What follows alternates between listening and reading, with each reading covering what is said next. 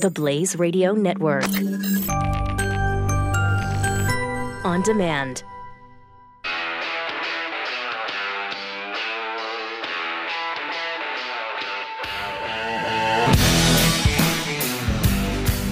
Pat Gray is here on the Blaze Radio Network. Well, not really.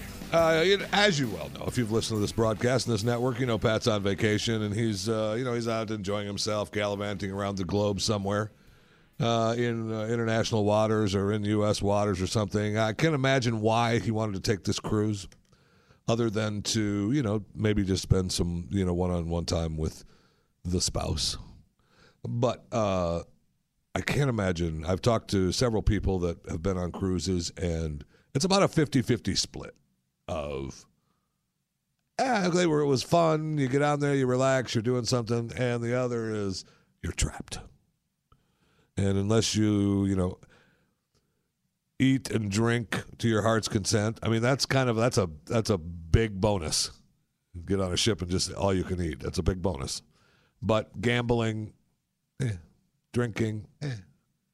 It just seems like you're stuck on you're in the middle of the ocean on this giant floating city. I don't know. I don't know. But Anyway, I hope he has a good time.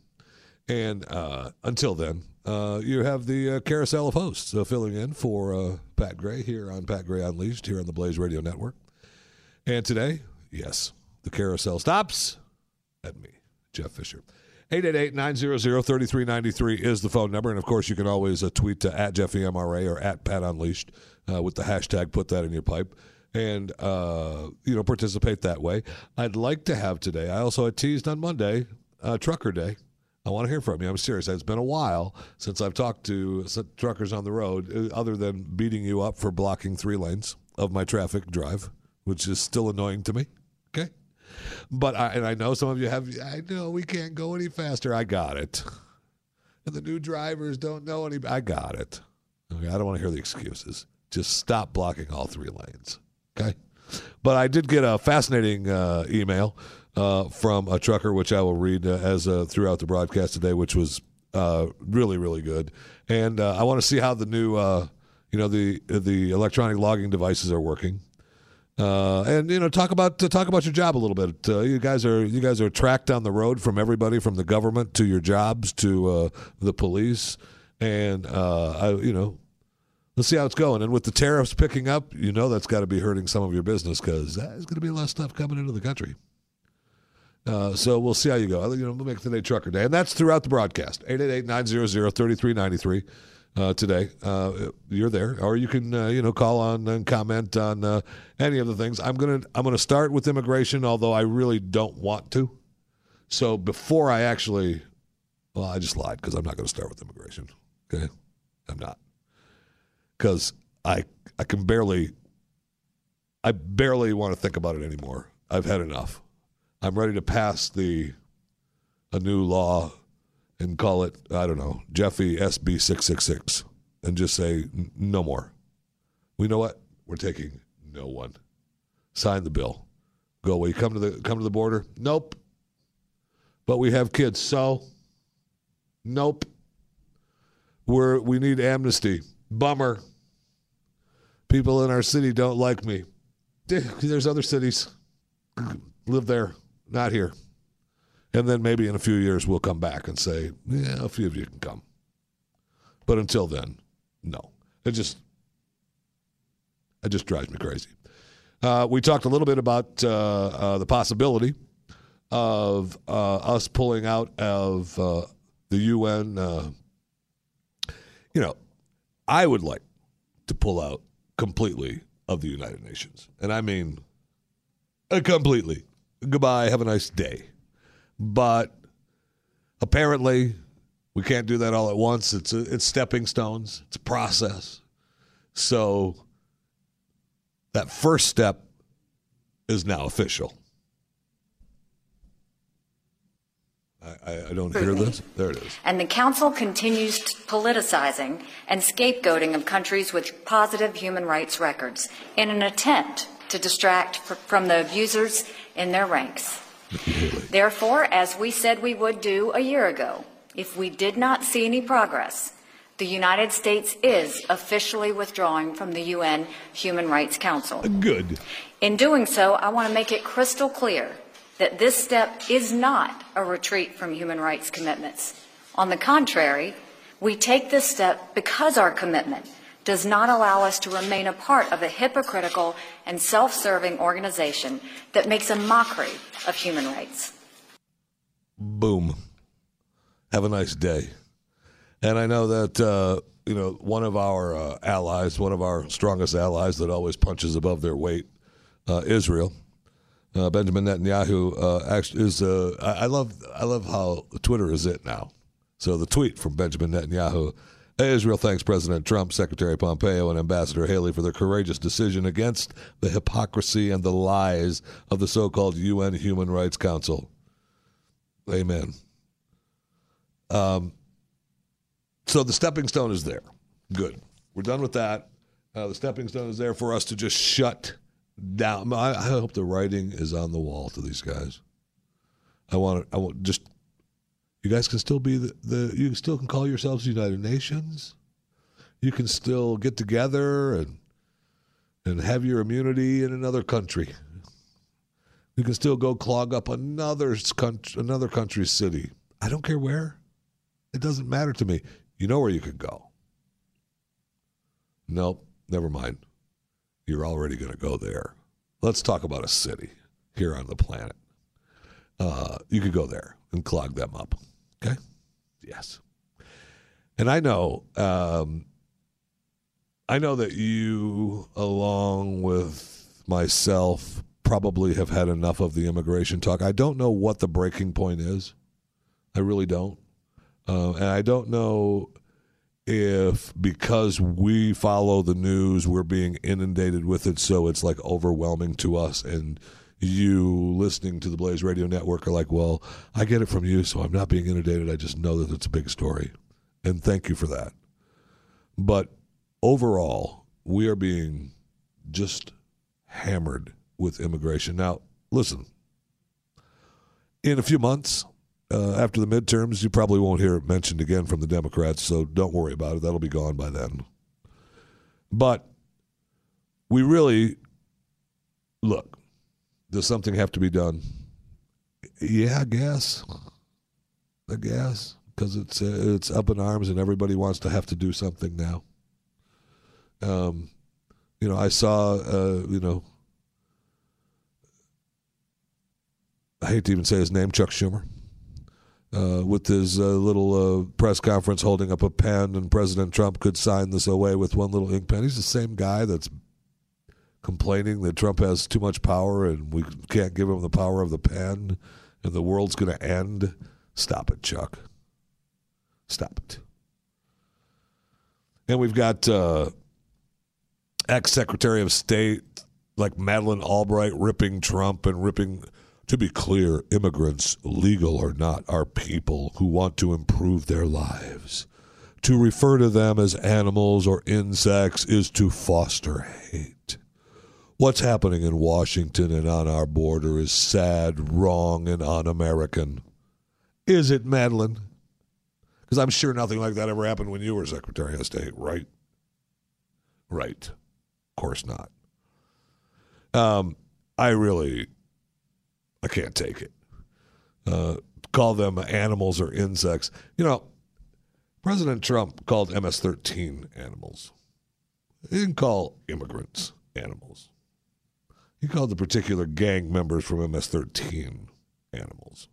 But that's okay, though, because you'd rather take their side than the good people's side, right? You're on their side. It's absolutely amazing. And the whole the whole Rachel Maddow thing. I know, uh, you know, Glenn may have mentioned it on his radio program today, but I can't take it. These are the same people that were relentless against Glenn Beck, relentless, because Glenn uh, would cry, and Glenn would c- come up with tears and Glenn went to the border to help these kids. And Glenn, how dare he?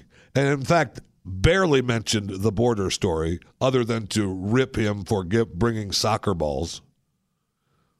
Uh, barely mentioned that, but they were uh, relentless on the crying, including including you, uh, Stephen uh, Colbert. I'm sure you'll you'll find some way to make fun of your friend Rachel, though, right? It's agonizing, and I don't know. Look, I don't. I know that uh, Glenn is giving her the benefit of the doubt that she actually cares because that's the, what he does and that's who he is. And I know we try to do that here from time to time, but I don't know that I want to go that far for her. When you watch this clip, I don't know that I buy it. I honestly, I don't know that I buy it. This has just come out from the Associated Press.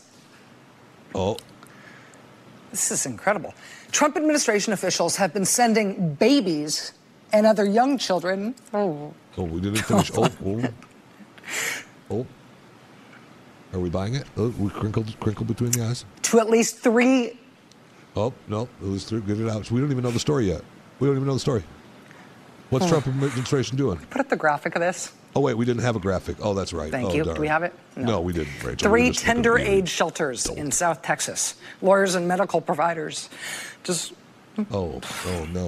I think I'm going to have to hand it. this off. Oh, I'm just gonna go to Lawrence. Lawrence, take it. Oh, Sorry. Oh my gosh. That does it for us tonight. We'll see you again tomorrow. Now it is time for the last word Yeah. with Lawrence No, we O'Donnell, where he is live in. Brownsville, We don't Texas. what- We just know that it's bad against Trump. Lawrence, it's all you. Take it, okay, Lawrence. We listen. I can't. I can't talk about this immigration. I'm, I'm welling up.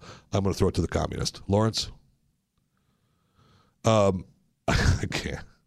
I don't know that I buy that at all. You can give her the benefit of the doubt if you want that she cares, and you know maybe she does. Maybe she does but I don't know that I'm. I don't know that I want to go that far. Have and give it to her. I really just no, no.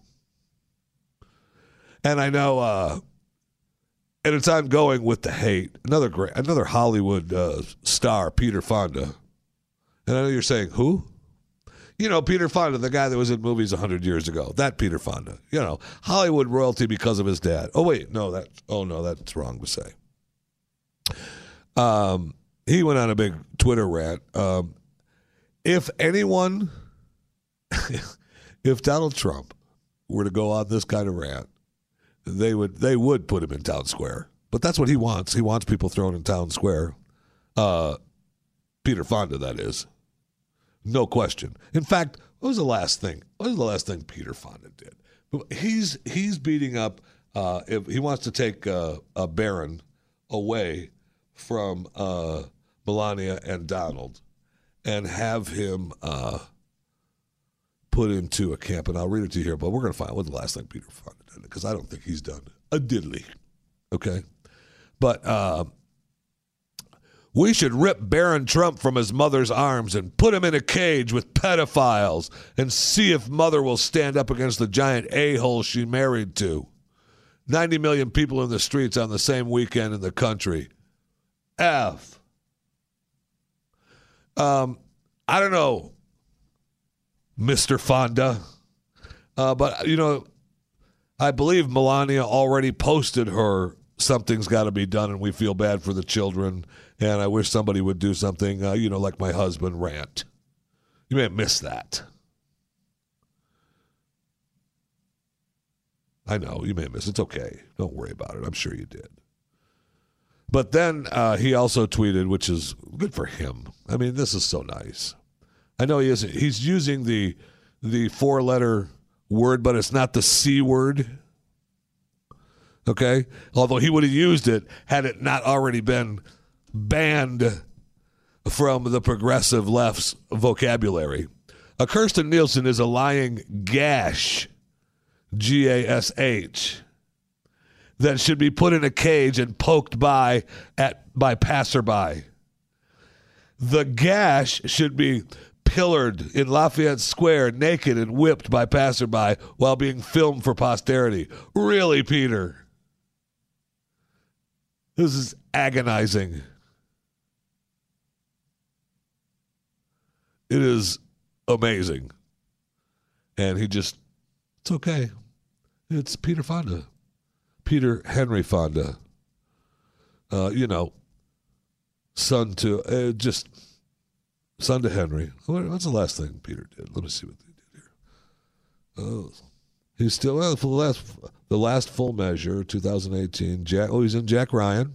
Oh, the TV series. Yeah, big deal. Nobody watches that. Uh, the um, Jack Ryan boundaries. You still don't can't you can't say no. Borderland.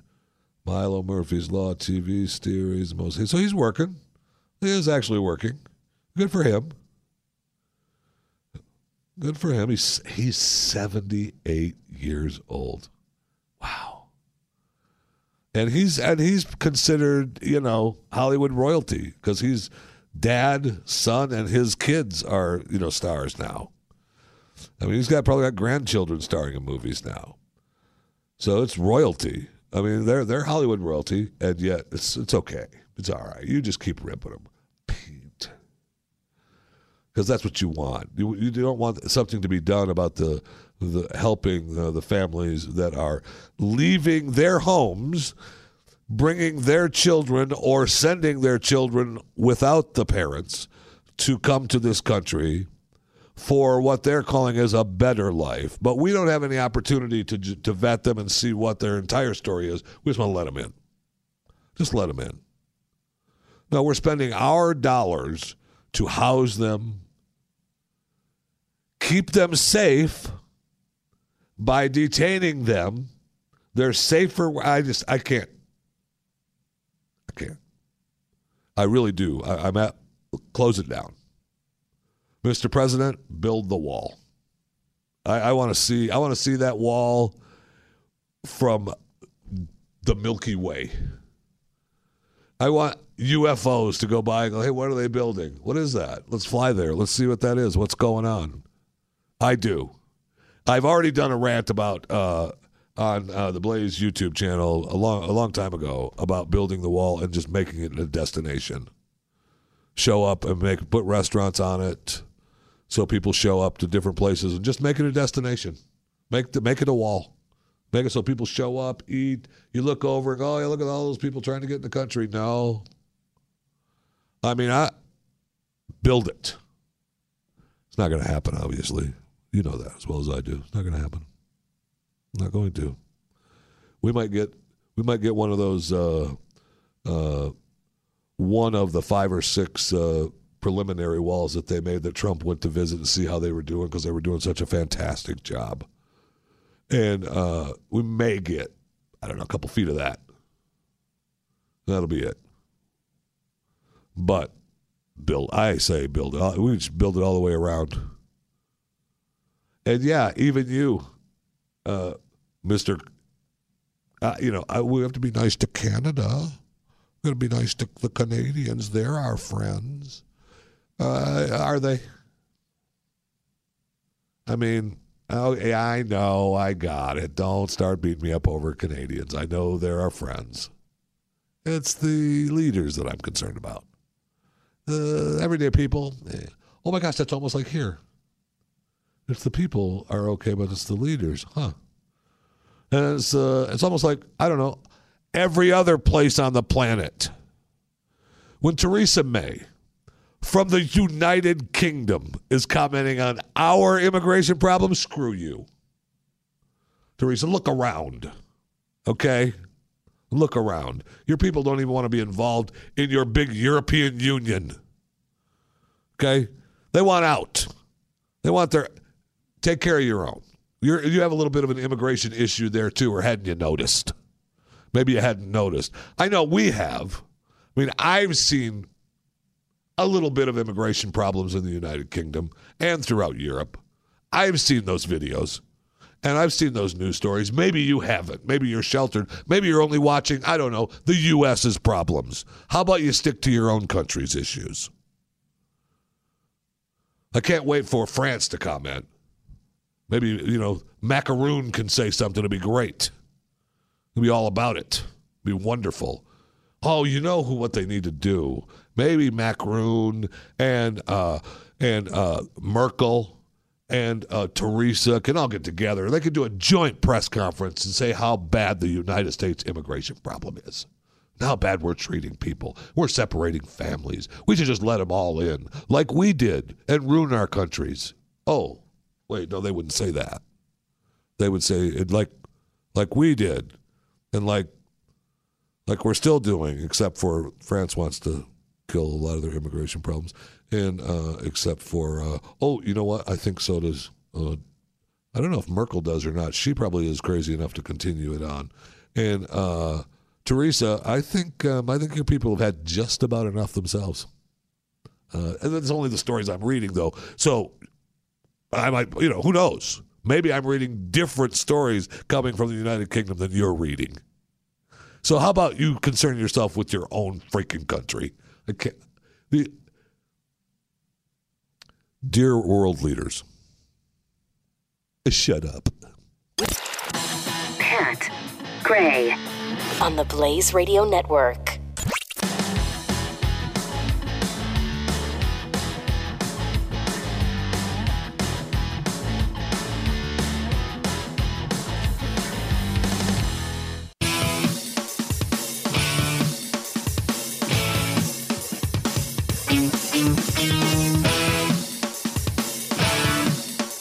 Gray.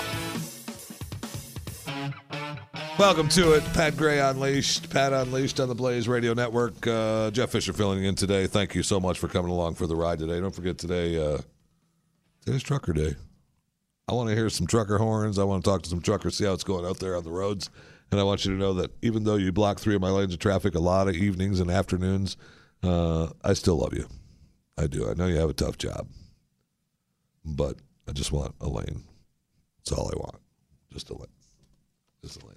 Um, good news coming from uh, Seattle. I just realized, you know, they've been talking about this for at least a year, maybe more, of this uh, plastic utensil ban.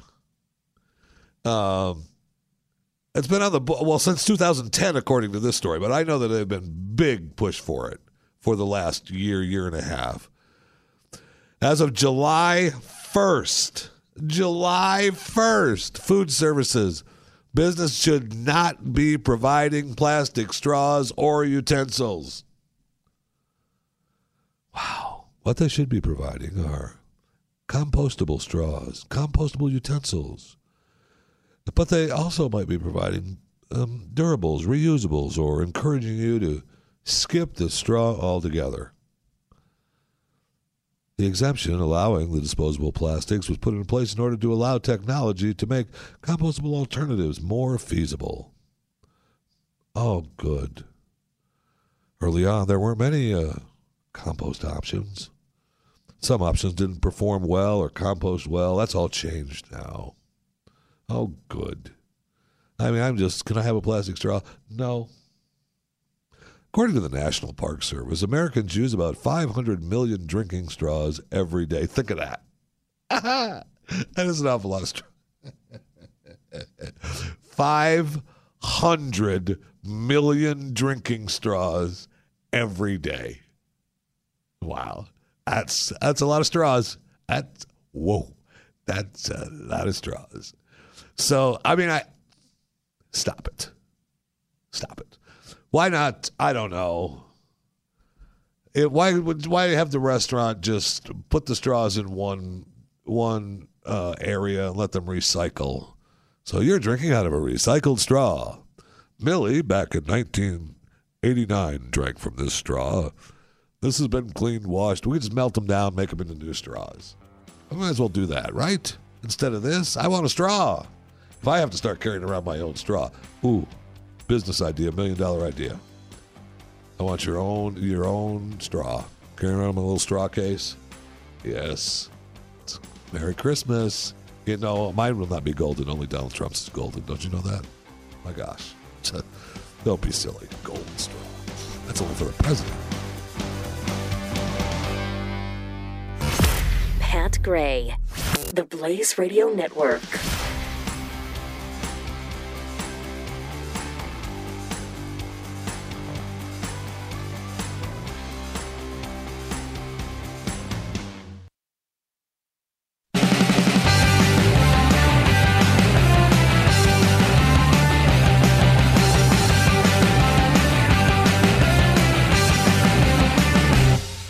Back to Pat Gray on the Blaze Radio Network. It is Pat Gray Unleashed. Pat Unleashed. What is the title of this stupid show anyway? It's just Pat Unleashed. I know. Stop it. At uh, 888-900-3393 is the phone number. You can tweet uh, at Jeffy MRA or at Pat Unleashed with the uh, hashtag. Uh, put that in your pipe. Um, snarky uh, face uh, tweeted for all the circus that surrounds the Trump administration. One thing has been consistently steadfast: at Nikki Haley is a rock star, and I couldn't agree more. Uh, she definitely is a, is a shining light uh, in this administration, and uh, I'm pretty sure Don knows it. Uh, and the one good thing is like Nikki is good enough to not really overshadow Don. I mean, Mr. President Trump, but still be strong enough for Trump to put his arm around her and go, "That's my girl."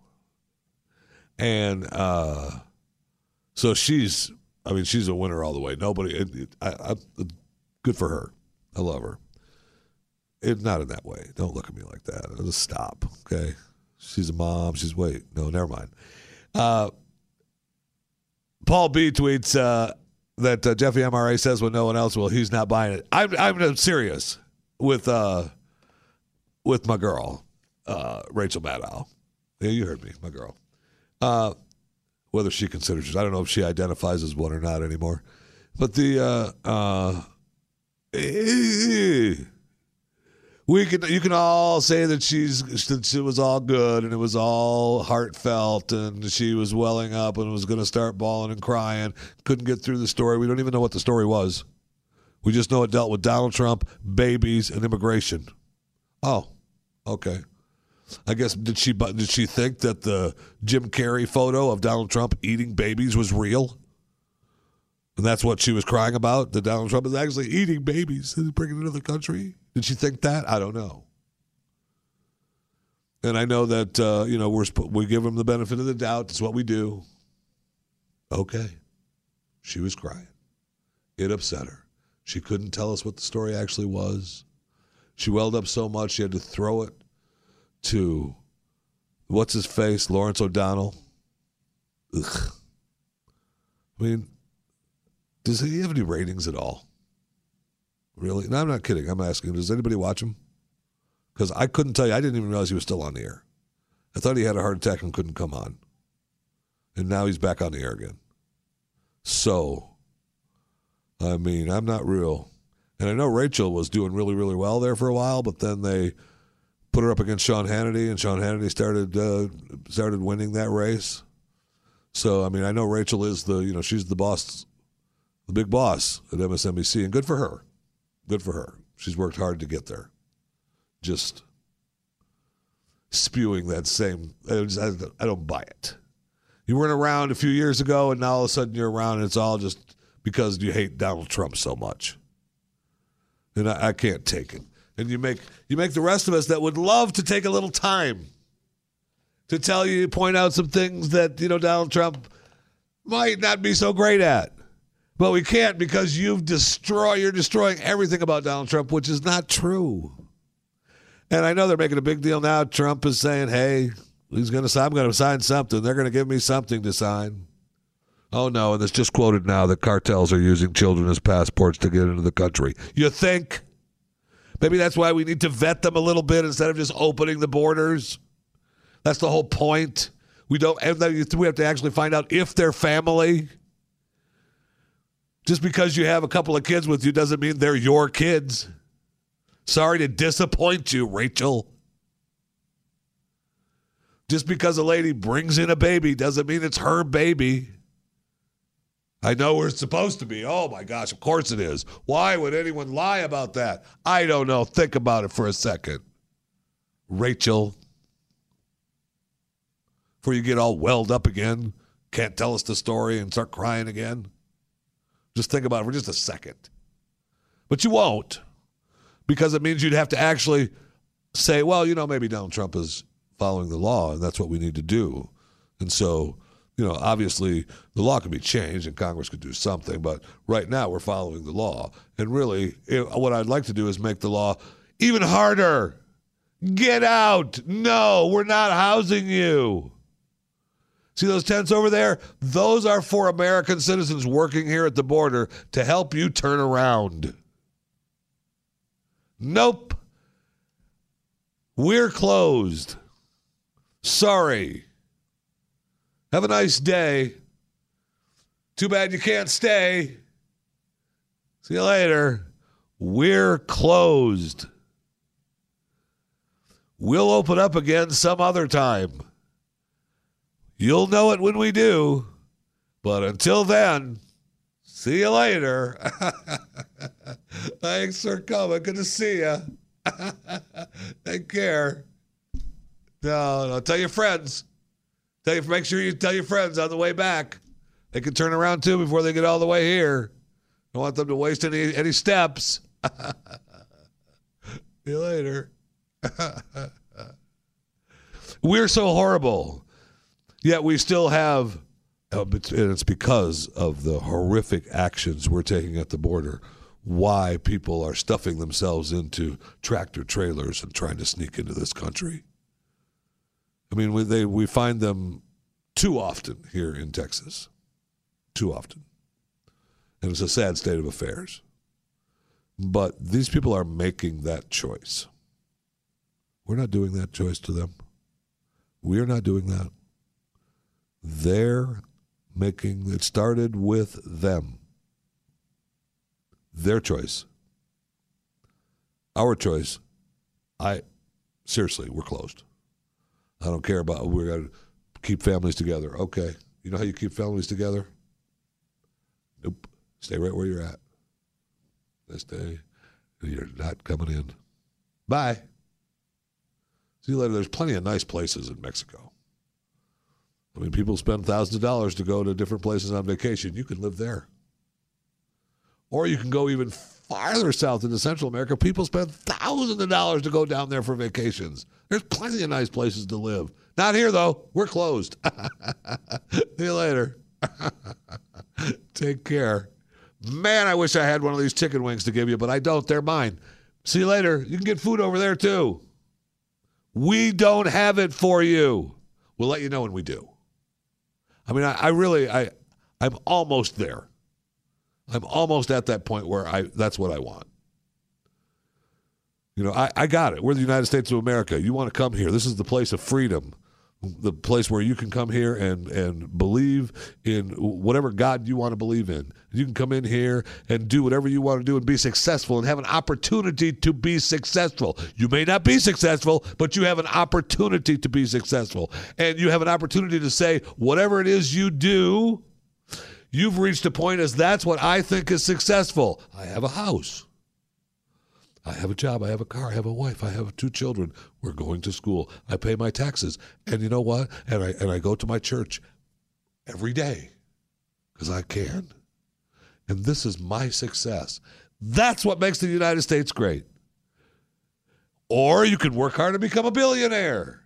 You can work hard to become a millionaire. You can be a hundred thousandaire.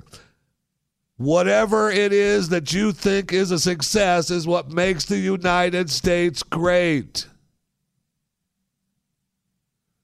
I know that, but we have to be just a tad careful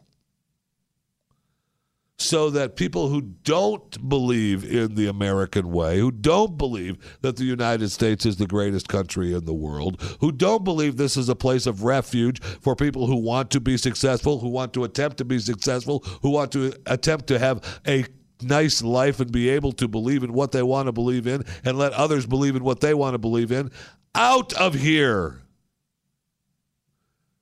We don't let them in and then decide, oh, they're bad. We got to kick them out. Because then, then oh, oh my God, they're animals. What? You're calling all immigrants animals? Nope, just those guys. Just that group. You know, the group that's killing people. You know, the group that's that's bringing in uh, illegal drugs and smuggling in other people. Those people. Just those. I seriously, I shut it down. I think I've convinced myself. Shut it down. We're closed. Thanks for coming. Thanks for coming. Hey, and you know what? If you're here at the border and you don't understand what I'm saying, like we're closed or you can't hear me, maybe we throw in some earwax. maybe we throw in some Wax RX. Can you make that happen, Brad Staggs? I know a guy. I know a guy that might be able to maybe get. So a, a if they come discount. up to the, nope, we're closed, and they just mm-hmm. stand there and look at you like I can't, I can't hear you. right, yeah, they probably just need their ears cleaned. Right. That's what I'm likely. saying. Yeah, and I think that's So- humanitarian. I mean, is there?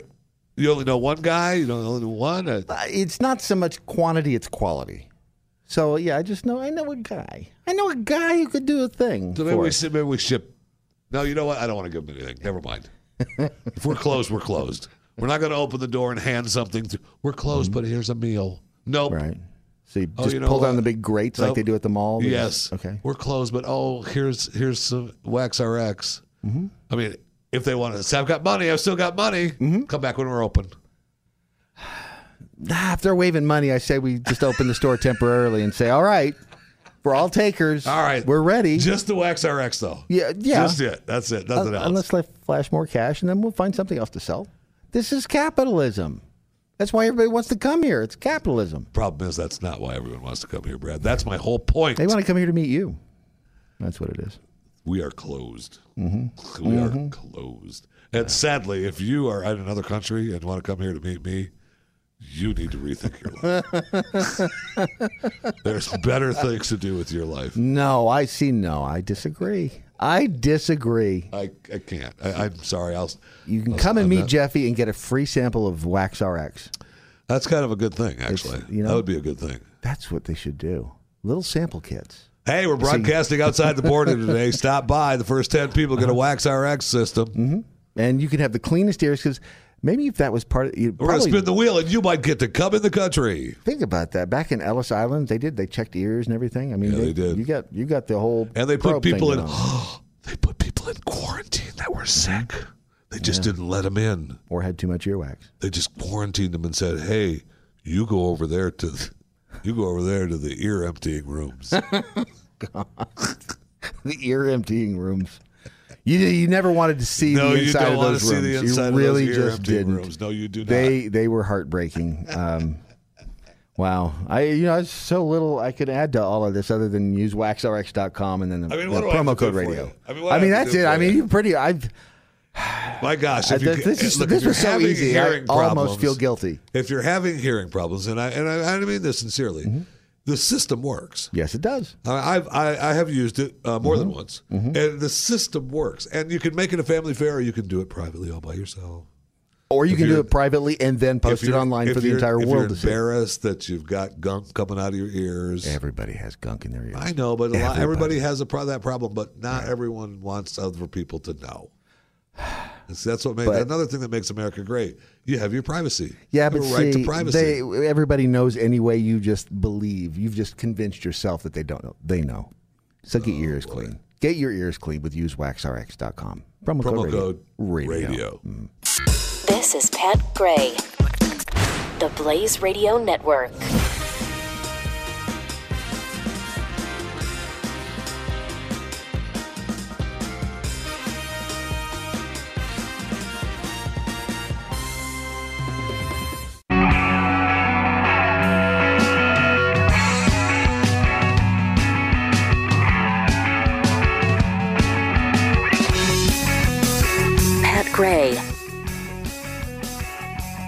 Welcome to it.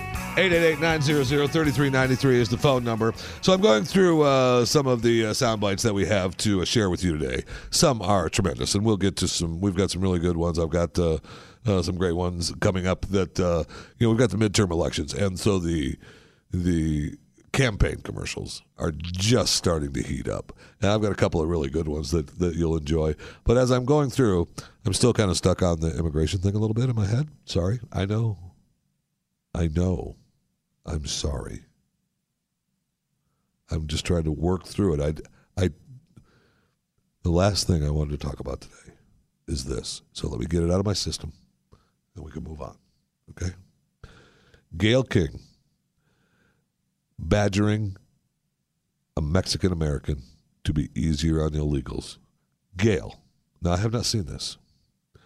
I will say that it doesn't surprise me. It doesn't surprise me that she is wampa wamping on Mexican Americans because she wants them to be easier on illegals. Well, if they came to this country, if they came to this country and they came to this country legally and they went through the process and they became American citizens, then they don't want people to be easier on illegal immigrants. What they want is to follow the law like they did. I know for a fact that many people who came to this country legally and who have become American citizens think that this is all a bunch of foofa, and that's the nicest word I can say right now. Foofa. You can quote me on that. The uh, they think it's all a bunch of foofa because it's agonizing. We're going to let all these people in for free, but we're going to charge me. Right? Is that the deal? We care about those children, but we don't care about my children. Is that the deal? We care about these mothers with losing being ripped apart from their babies. But we don't care about the Americans being ripped apart. Right? We don't care about that. Yeah. I seriously. We don't need to play Gayle because I don't know that I can take it. It's fine. Sorry. Don't don't even I don't even you probably already have it loaded and ready to go, and I'm sorry. So just put it away because I don't even want to hear her. Barely take take her talking about her. All right, so it's uh, we've got. Uh, let me. I got to work my way. I got to work my way out of immigration. Okay, please promise. I promise that I'll try to work my way out of immigration, even on Trucker Day. All right, even though this is Trucker Day, I want to hear from a couple of truckers, and I've got a great couple of uh, emails and some information uh, on truckers that uh, look. Truckers run the country. I don't know if you know that they run the country. Without the truckers, you got nothing, and uh, I'll point that out to you uh, a little bit later. But it is heating up to uh, campaign time, and we've got the midterm elections, and there's there's going to be great campaign commercials to be viewed because they've already started. Um, one Wisconsin candidate uh, has a campaign ad where, uh, and I have not seen this, so I'm looking forward to the Lee Vukmir campaign ad. I know where you live, and I'm gonna come for you. You're gonna die, and I'm gonna be the one who does it. Ever have someone threaten your life for what you believe in? I have. When Scott Walker and I beat the union bosses, cut billions in taxes, and defunded Planned Parenthood, the left couldn't take it. With President Trump, we can do the same in Washington. Standing on principle takes guts. I know what it takes. I'm Leah Vukmir, and I approve this message. Wow. That's actually pretty. She's got her gun on the table. That's pretty good spot. I, I've, I, and she, she's, she latches on to Scott Walker a little bit. She worked with Scott. Uh, and she latches on to Donald Trump without actually latching onto him. She's got her gun on the table, and her life was actually threatened. That's a good spot. I would, I would believe I would vote for Lee, maybe. And then we have my man from Minnesota, who uh, is absolutely agonizing, but it does paint a picture of him being a part of a dumpster fire. Some people see a dumpster fire and do nothing but watch the spectacle. Some are too scared to face the danger, or they think it will benefit them if they just let it keep on burning. Others shrug and say, oh, all this talk of a dumpster fire, it's just fake news. There is an inferno raging in Washington. But here in the land of 10,000 lakes, we know how to put out a fire. I am Richard Painter, and I approve of this message. Uh, Richard may be a nice guy. That last picture of him, though, make, does not make it look like he's a good guy whoever your campaign manager is, rethink the shot. Okay. Uh, the whole shoulder shrugging with the dumpster fire thing, I kind of get it. Here in the land of, you know, 10,000 lakes, I got it. Minnesota, beautiful. We know how to put out a fire. I got it. Just don't look like a nice guy. But we do have that to look forward to. So there will be plenty more uh, campaign ads as we get closer and closer to the to the midterms. And uh, Eh, I don't know that I don't know that you could. There, you can't be Donald Trump. No one, no one can campaign like Trump did, but they can kind of latch onto the wagon a little bit, and I think some of them have kind of figured that out, and hopefully, you know, even the problem is the problem with some of these people are like like Lee in Wisconsin. All right, so she latches onto Trump's wagon just a little, just a little with Scott Walker, and uh, and she latches on, and then one tweet though from President Trump. Yeah, I saw that Lee commercial trying to latch your hitch, hitch your wagon to my trailer. Forget her. One tweet, she's done. So you got to be those all these all these Republicans and conservatives and who or even Democrats trying to kind of latch onto that Trump wagon. Good, I mean, you got to do it right and make sure he's on your side because you know what he's like. I don't want to sound like a Trump family member, but you know what Dad's like. Don't be don't be messing with Dad like that, okay? You know what he's like. All right. So we have uh, Trucker Day. We have got to move on to Trucker Day. I've got to get a little trucker news in. I've got an email. The trucker sent me a really nice email and a nice letter from his daughter, and he also sent me a uh, a post that uh, brings up uh, the idea of what happened if trucks actually stopped running, and uh, it's fascinating to realize that um, how many things we get because of truckers and how many things come every day and how many things get replenished two and three days and how many things get replenished weekly and uh, how many things get replenished biweekly and how many things get replenished monthly. And when if those were to stop how much would be gone would be missing from our lives.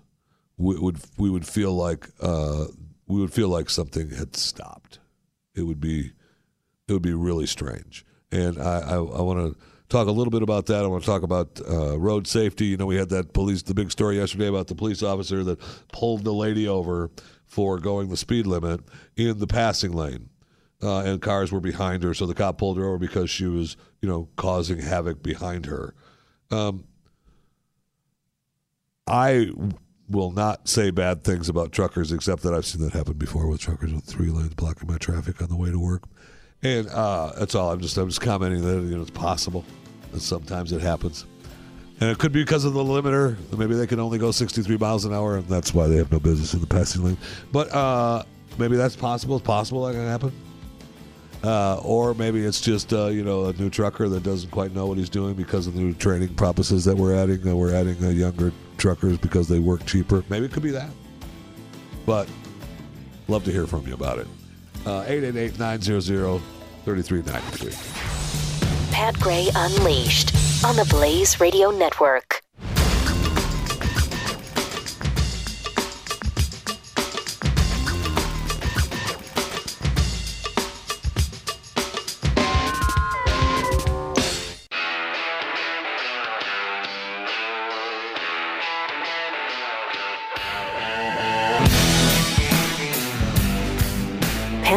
Is here on the Blaze Radio Network. Welcome to it. 888 900 3393 is the phone number. You can use that uh, at any time. Uh, you can tweet us uh, at Pat Unleashed, at Jeffy MRA. Uh, you can use the hashtag, uh, put that in your pipe, and we'll uh, be able to track it if you don't want to track it. If you want to be a sneak little tweeter, just tweet us without the hashtag. I think you know what I'm saying. Okay. And uh, if you want, uh, you can also uh, you have uh, uh, Facebook, Jeff Fisher Radio, and Instagram, uh, Jeff Fisher Radio. You know, just you know what, just like them. Just like the radio page. Follow me on Instagram. Follow me on Twitter. Your life will be so much better. You'll have you'll wonder what you did with your life before you followed me. I know. I know. It's, I know it's, it's hard to believe, but it's true. Dale in Florida, you are on the broadcast. Hello, Dale. How we doing today, sir? I am so good. I am so good. Well, you gave out a call for us truckers. I did. Three lanes of traffic. so I figured I might want to uh, address that. Of course you would. I know you're going to give me some excuse. Go ahead. Well, no, not necessarily an excuse other than I'm actually a trainer uh, for one of the mega carriers. Okay. I can't give out the name. No, that's but, fine. Uh, Before you get to your story, ask, answer me. I, I read a story or saw a headline. I didn't read the full story about uh, training. Uh, they're doing it's kind of like a quick train program for uh, some of the new um, people coming to America. Yes, that, sir. uh, you know some of the uh, some of the immigrants coming to America that uh, and they're you know that quick train is starting to be an issue. Is that true? Uh, yes, it is. Wow. It's starting to be a large issue. Oh, boy. Uh, because I actually, like I said, I'm a trainer for a carrier, and we only have our students after a week of classroom training. They have just gotten a Class A CDL. We drive exclusively 53 foot with sleeper type cabs. So we're the biggest trucks on the road, except for, of course, heavy haul trucks that may be hauling a building or something. Right.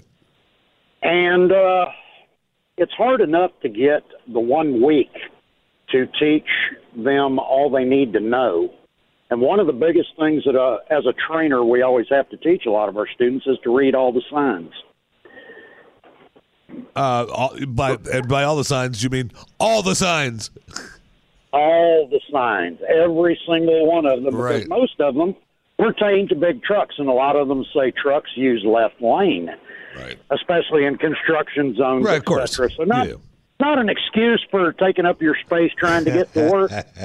Look, I'm, But, uh, I'm okay. sometimes We're, di- we're directed by law Yeah. sometimes in certain uh, circumstances. And. I, you know what? And, and I understand that. But how about okay? Is So trucks use left lane, then stay in the left lane.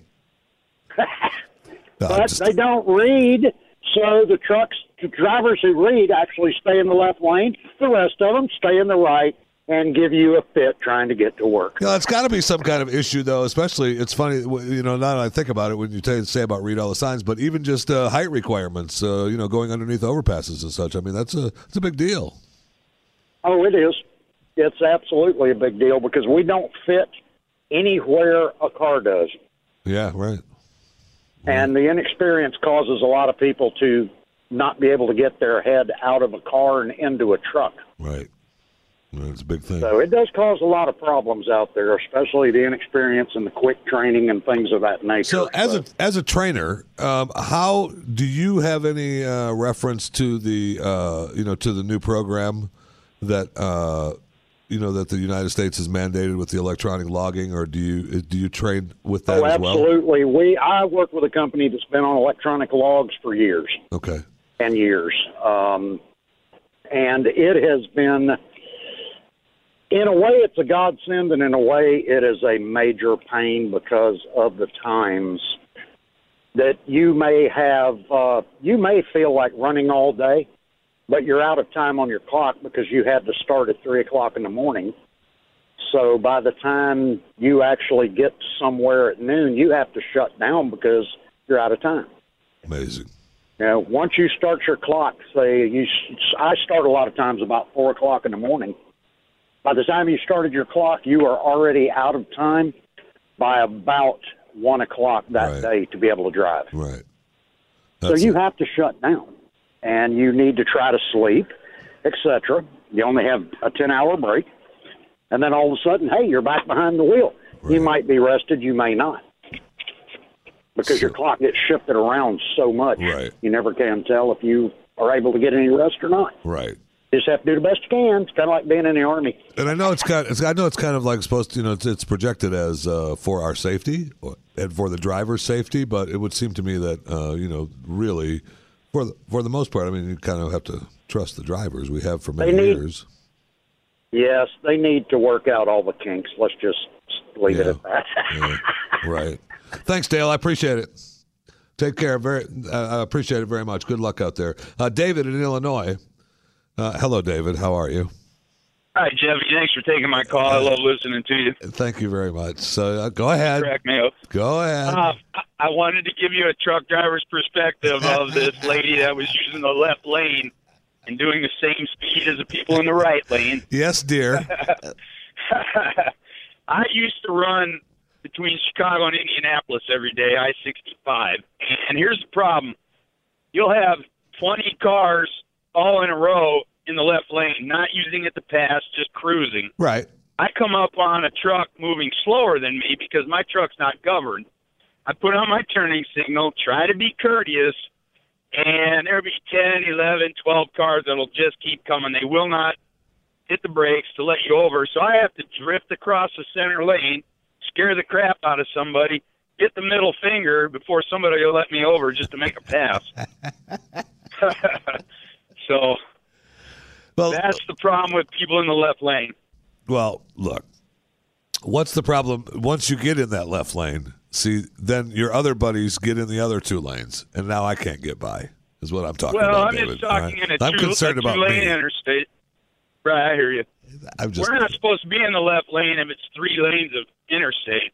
Those Huh. guys that are over there are probably rookies that don't know what they're doing. You know, it seems to me that I heard that from another trucker someday that it was probably Yeah. rookies not knowing what they're doing. So it would seem to me that I'm, I'm just going to get a big sign that says "You're a rookie, get over." And uh, There you go. Good luck. yeah, yeah, I know it's Good not going to happen. So you you don't have a governor on yours. Why is that? Uh, because of the company I work for, and I've got about 20 years experience. Usually, if even the large carriers, come up on a truck that's doing 62, he's probably fairly new.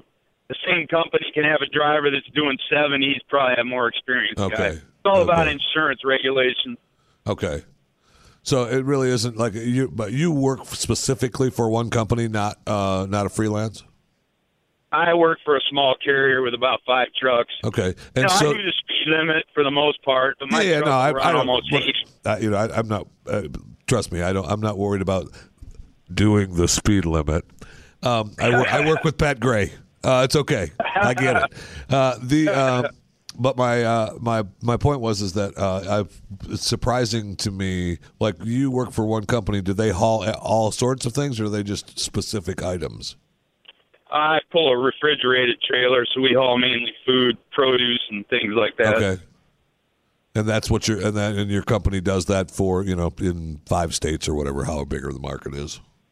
Uh, I go. Main, most of my runs come out of Chicago down to the south. I'm in Louisiana right now, Okay, and I go back up to Oh, wow. Chicago. So that's a good a lot of truck. produce that comes out of Mexico.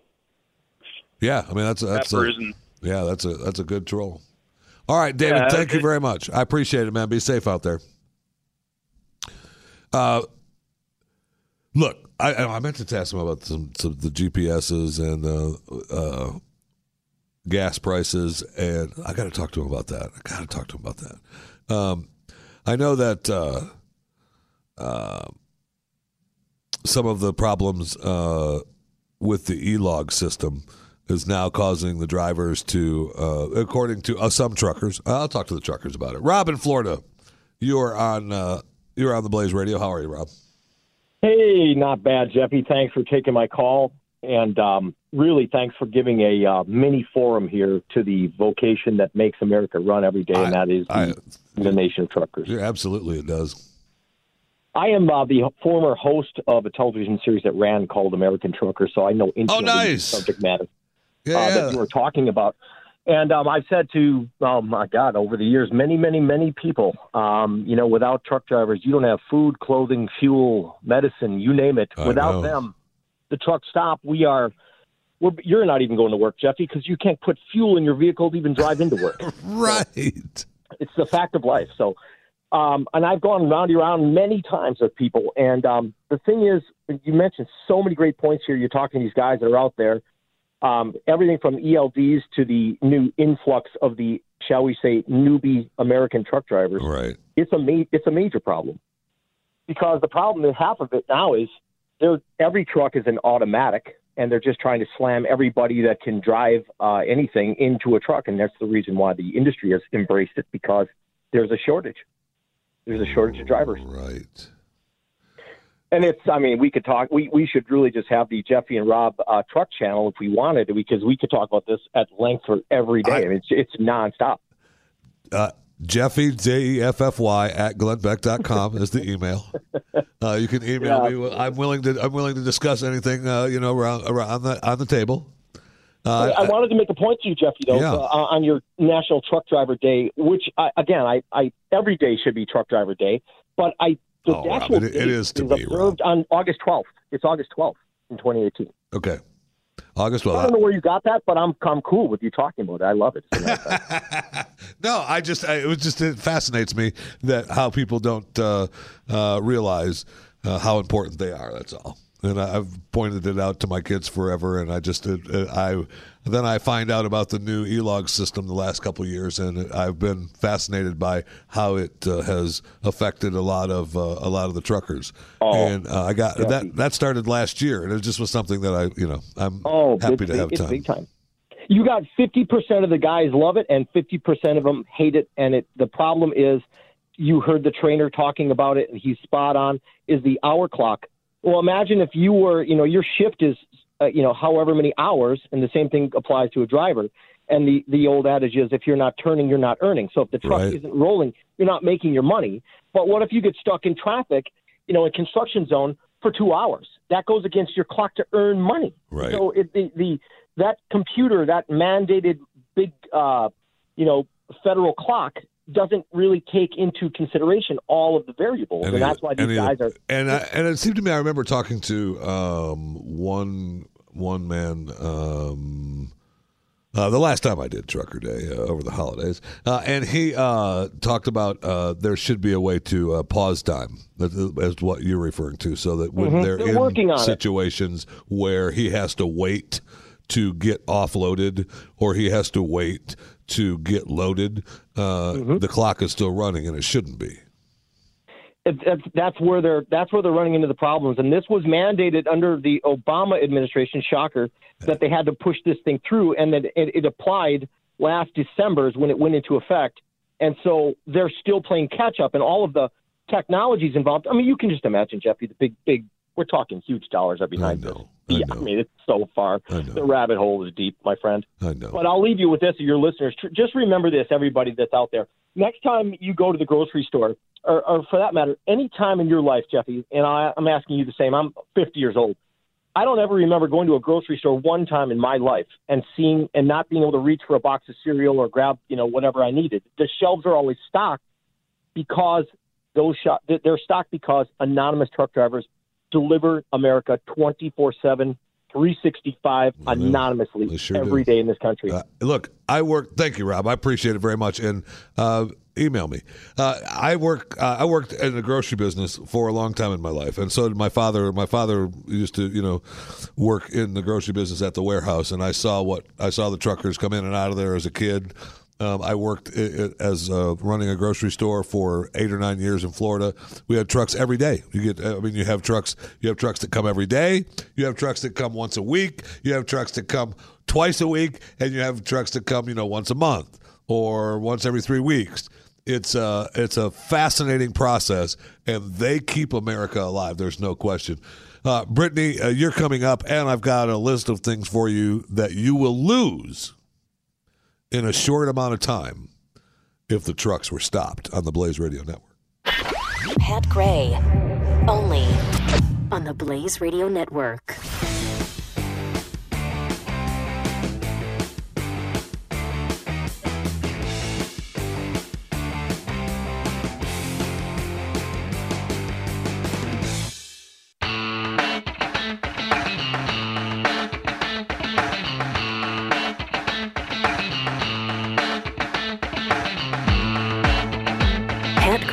Here on the Blaze Radio Network. Well, not really. I mean, it is the Pat Gray program. It's Pat Unleashed on the Blaze Radio Network. Pat uh, decided, oh, I need to take a vacation. Okay, whatever. Go ahead. Go spend time with your wife. Do whatever you want to do. Fine with me. So, uh, Jeff Fisher here, filling in for Pat today on the uh, the carousel of a fill-in host for Pat Gray. Uh, tomorrow and Friday, you will have uh, Stu Burguiere uh, filling in uh, for Pat Gray. Uh, then uh, Monday you will have uh, Sara Gonzales and myself, and Tuesday you will have myself, and then Wednesday you will have Stu, and then Thursday and Friday you will have Sarah and Jason. I mean, how much more of a carousel can we give you? Of fill-in hosts for Pat Gray Unleashed on the Blaze Radio Network. All right, so it is a trucker day, 888-900-3393. And now look, I can, you know, I say that uh, because every day is trucker day in my life. I know. I know. Dry your eyes. Uh, but you know, I, I want, I really did want to hear from you today, and uh, it's been it's fascinating to me to see how you're treated and how it goes on. One of the things that uh, uh, happens. Think about this now. I'll give you the rundown in just a second of what happens if trucks stopped. Amazing. Brittany in Iowa, you're on the Blaze Radio Network. Hello. How are you? Hi. Need a female perspective here. Always. I always, Keep it, please. keep it even. Keep it even. We gotta stay neutral. um, I've been a trucker for ten years since I was eighteen. Um, I've done several different things, um, but the last two jobs I've had, one was hauling livestock, and now I kind of go on the other end of the building. I haul reefer units, but um, both of them I haul. What do you haul? Reefer. Reefer units? Yes, Did I- refrigerator. Oh. I was You know, about to become a really good friend of yours. a reefer unit. I, uh, I do what we call heavy haul, and I'm dedicated to one particular company um, hauling their, their products. Right? But uh, I go to plants, and even when I was hauling livestock, you go to a plant, I may pick up in one state where it's snowing like no other, and it's not snowing where I'm going. Right. They're showing up to work. If I don't show up there with my load, they don't have anything to do. Right. Um, so it's not necessarily just getting product, but people's jobs. If trucks can't make it there to, with a product for whatever reason, they might not have a job that day. I understand. How does that? How do the be e-logs? How do the e-logs affect you though? If you so say, all right, I got you right. I, I understand what you're telling me that if you don't show up, they Mm-hmm. don't work. But if you show up and you have to wait to get loaded, you're still on the clock. Yep. Um, actually, just last week, uh, I had a week I wish I could have just started over. Um, I got to a place, I had a trouble reefer unit, it wasn't working right. Took me about, got me, lost me an hour. I showed up an hour late because of that. I was at their free for all for getting it unloaded.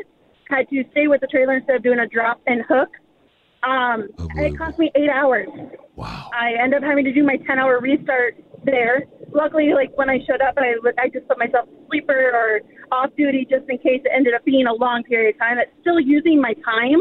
Right. Um, but it, if I didn't do that, then I would have had to start whenever I did put myself to off duty or sleeper unit. Um, but it still it cost me a load. I could have gotten another load that day. That's money. That's money in my pocket. And then just kind of does a ripple effect for the whole week. Um, it just kind of placement and time and where you end up and when the loads need to be where at what time. If you get out of that perfect little loop, You're, yeah, it's done. then that week I only had five. I mean, that's a huge price difference in my paycheck. That goes from, you know, four digit paycheck down to a three. Right. No, I I mean, that's a big difference. And when I'm the only person making money for my household, that that makes a big difference at the end of the day. And that's all because of these e-logs. And I mean, it's not the pretty thing to say, but I think everybody knows that uh, things get moved before with paper logs because drivers made them get moved because they had to be somewhere by a specific point in time. And it may not sound pretty to say it that way, but um, when I hauled uh, before the e-logs, yeah, I would come out to a big city. I would either get I would stay outside of the town for two, three hours waiting for rush hour to get over and then go through like Right. Minnesota. Because Um, I would say, in the long run, that saved you all kinds of time. Yeah, it does, and it's not putting like me in front of you when you're trying to get to work. No, I don't want to deal with those people. I don't want to deal with stop and go traffic. And it also Uh, gave you time to rest, and then you're ready to rock and roll again. I get it. I And, that, get and it. that's the other thing that's um, misconstrued about these things. I mean, as soon as I log in for the day or start my day, it's like a tick, tick, tick, tick, tick is all I hear in the back of my mind. Um, if I get fatigued, which this, in my mind, and most truckers would know this, there's a difference between being tired and being fatigued just from driving for six hours straight. Right. An hour break is all you need. Yep. But when you only tra- have that hour, I've driven all over the country, man. I get it. I, I do. I get it. I, I've driven. There are plenty of times driving back and forth from the Northeast, you know, back and forth to Florida. You just got to pull over and you stop, close your eyes for a little bit. You're good to go. It's amazing. Um, Brittany, when you uh, in today's world with uh, um, you know satellites and uh, GPSs and satellite radio, and obviously you're listening to the Blaze on the internet. Um, do, are you guys still uh, are you still uh, big users of the CB? Yeah, um, I I wish people would use them more. Um, some drivers don't understand how to use them. My my husband's a huge CB buff. That's how I actually know actually like to about them. Uh huh. But uh, and I was how in livestock, everybody had them on. Now that I'm in the reefer, no one really talks to you. I mean, there's a lot of drivers that just don't have them. There's companies that don't want you to have them. Um, there's Oh, companies wow. that are okay with them. Um, but honestly, then there's a lot of locals too. Um, you get to some of these bigger cities, there's people who are what we call locals, Right. and they agitate the drivers by just talking and being disruptive and rude. And, Of course. Um, and so people just turn them off because of that, and so it just became kind of a thing where you just don't really get on them a whole lot anymore. Right. I mean, there's apps now. If you want to know if the scale's open or closed, there's apps that drivers can kind of check in when they go by to let other drivers know whether that scale is open or not. Um, which is basically what we would do with the prior Right. to that. right, right, right, right, right, right. Yeah, that makes sense. All right, Brittany, thank you. Be safe, okay? Take care. Uh, this is, uh, you know, a trucker day. Uh, you know that as well as I do. Uh, 888-900-3393 is the phone number uh, if you want to participate. Of course, you can tweet uh, at Jeffy MRA or at Pat Unleashed with the hashtag. I put that in your pipe. Or I should just hashtag, uh, you know, trucker day or something so that we can specifically know that it's trucker day. That's what we're doing. Hashtag trucker day. Uh, we've got look. I, I have this fascinating uh, lineup of what happens when if trucks stopped. It's a nice little bedtime story. It's a good little bedtime story. If trucks stopped, I'm going to read it to my my wife's grandchild tonight. As a matter of fact, who's staying with us, uh, and my children. Uh, if trucks stopped, it's a good little bedtime story uh, 24 hours, what happens in two to three days, what happens the first week, what happens the second week, what happens the fourth week. If trucks stopped. Oh, this is definitely my bedtime story tonight. I love it. And you know what? I'll share it with you so that you too can have a little a little bedtime story to share with your children and your spouse's grandchildren uh, tonight as you get ready to snuggle them all in. 888-900-3393 is the phone number. Dan in Indiana, you're up next uh, on the Blaze Radio Network. Uh, more Trucker Day coming. And I got, man, I got a lot of stuff. You know, the last hour just might be get through stack of stuff day. Because I got a stack of stuff here I never get to. And it's some of the stories are great. Some of them are eh. Some of them actually are in the stack because that's they deserve to be in another stack. We'll get to that too uh, the Blaze Radio Network. Pat Gray. Only on the Blaze Radio Network.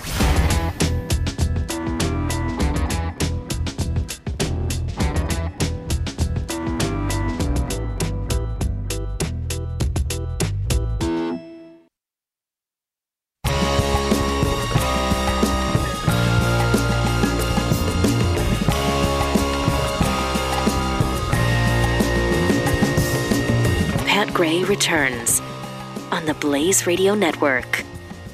All right, so just as a side, this is just a side question. You don't necessarily. I think I know the answer. I just, I just, I have to get it out there. All right, so uh, I look up at one of the televisions here in the studio during uh, our commercial break, and I see a catheter commercial, and it's the one where the guy can still now fly his little plane, and he's happy about it. And you know they make a big deal about doing your own catheter. A, I, my first question, first of all, is if you had to have a catheter at all times uh, throughout your day, would you advertise it? Would you Would you be the catheter guy?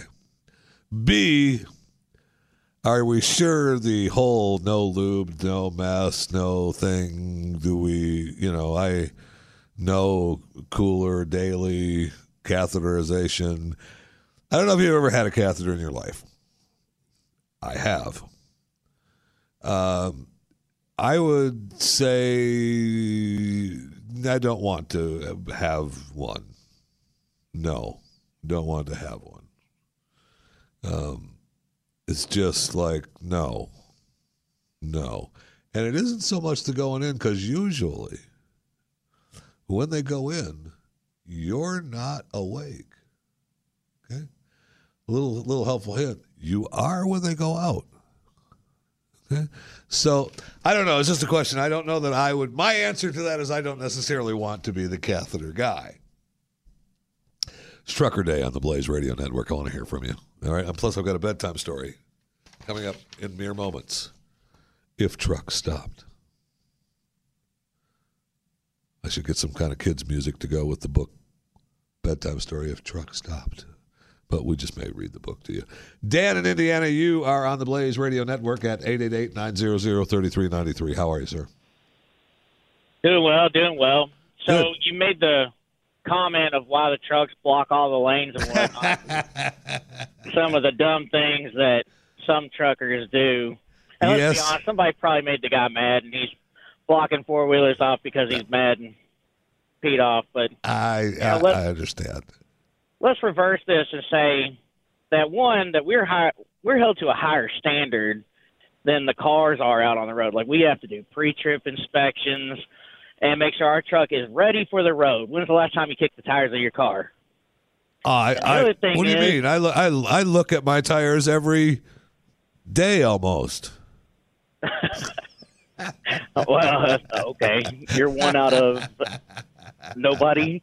I know. Nobody does I know. that. I know. No but one does that. um, but you know, like going through the construction zone. Speaking of that stuff, like there's like usually three road signs. The first one's like, "Hey, right lane's closed." Right. Second one's like, Oh, "Hey, that dummy, pisses me off. the right lane's closed." The third one's like, "Knock it off." And then you went over at the last second, and it doesn't say "Nice Guy Trucking" on the side of my door. I know. You know, so. You're not getting in. Oh man, you I know, get so you- mad. But now I I'm mean, you told know that road construction's there. You, live there. see it happening. It's been there Yeah. forever. So you're doing what you're doing on purpose. Exactly. I cannot tell you how angry that makes me. And I'll tell you And another how thing that four wheelers can't afford the turn signal option on their car. That drives me nuts. And I'll tell you another thing that ticks me off. and It happened to me yesterday, by the way. I'm going to, I think what I'm going to do, Dan, is I'm going to hold a Facebook Live chalkboard drawing of how to drive.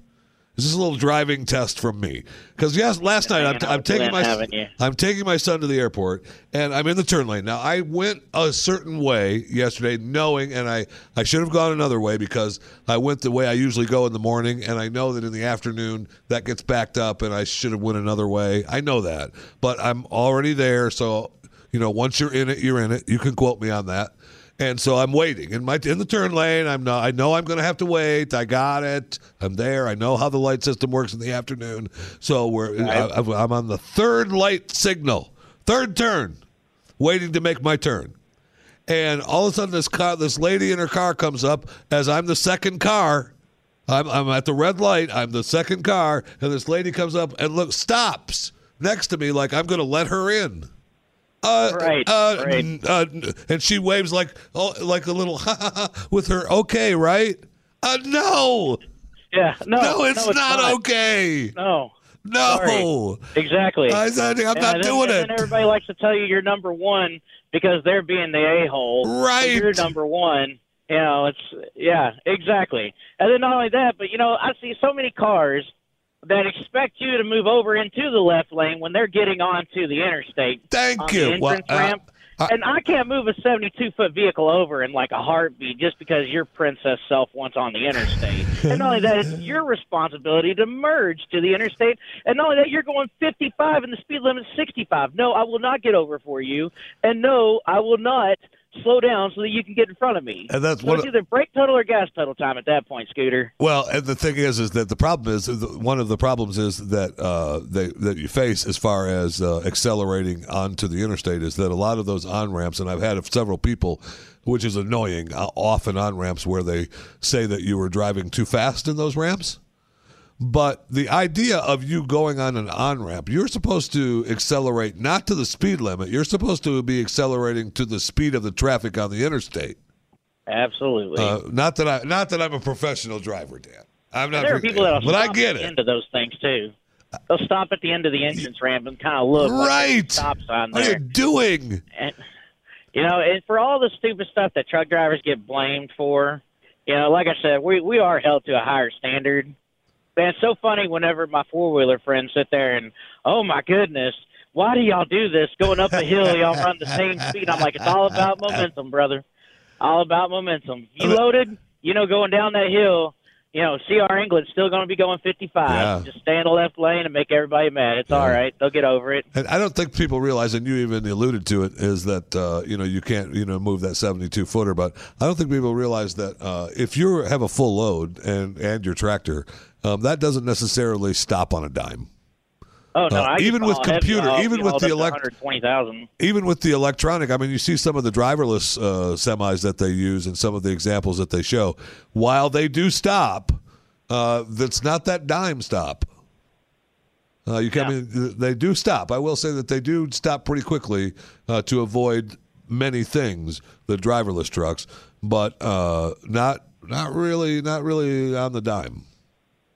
Well, it, it's it's not just the stopping distance. I mean, you'll see drivers going down the road. Y'all were talking about the CB radio. I mean, you know, you get on there sometimes and you don't push that car down the road or what? You know, because the driver's like right up that car Uh, right, you're in. Right. And well, I see like all I. I see all you truckers with your headphones on now. Don't try to tell me you're not talking and yapping to somebody. It's okay. Okay, I got you it. can drive for eleven hours and you work for fourteen. Like, no, no, no, I, what else are you I don't need do on the road? You excuses, Dan. No, no, no, no, Dan, Dan, Dan. I'm just messing with you, man. I got it. I got it. I appreciate it, Dan. Thank you very much. Be safe out there. It uh, is fascinating to me that uh, it's so funny. He's so agonizing.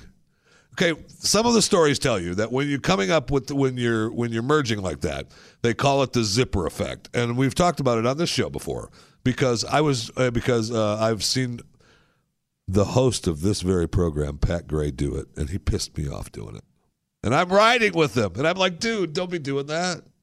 I don't care. But so you when you come up on those merging like that, you're supposed to supposed to be every other car. All right. So I get I'm I'll live with the every other car zipper effect. I will live with that. However, not everyone understands that program. So if the car is supposed to be letting you in doesn't understand the program, or the car that's merging doesn't understand the program, it all gets screwed up. And now you're backed up because two cars here don't want to get over because they're waiting for some god awful invitation from the Pope to be able to get over into the lane, or the guy that the guy that's in the left lane won't let the other every other car in. So it's agonizing. People need. We do. I, I believe this. I think. I think. I, I think I'm with. I think I've just changed my mind. You, not everyone deserves a driver's license. All right, and I know that you're supposed to take classes and you're supposed to do that, but I think that we should all have. We should all do. Uh, do the uh, excess.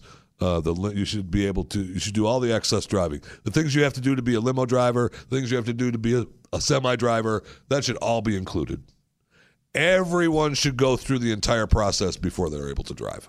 I think it would make it make it a lot better. I think I'm fighting for that now. Eh, I'm too lazy. You should do that. You should fight for that. You're truckers. Do it yourself. Tracy, you're in Virginia. You're on the Blaze Radio Network. Hello. How are you, sir? I'm here. How are you? I am so freaking good. I've been driving. Um, I've been uh, driving 25 years. Been to uh, all 48 states here, and the thing that I have noticed that has fell by the wayside is common courtesy, and that goes for everyone on the road: truck drivers, cars, pickups included. Uh, I I hate to disagree with you, but I can't because you're right. Um, Uh, if you if you've got a truck that's out in the left lane, I live here in the mountains, and it's it's quite common. Let's say you could outpull this guy, sure. and just as you crest the top of the hill, then he turns it loose and leaves you hung out right there in the left lane. You've got a choice: fall in behind him, struggle up the next hill behind him, or uh, in my case, I like to use Georgia overdrive and just turn it loose, then get right on around Get him. right on it. Yes, that's good. I understand. I get it. It, it. And look, that's not only in driving.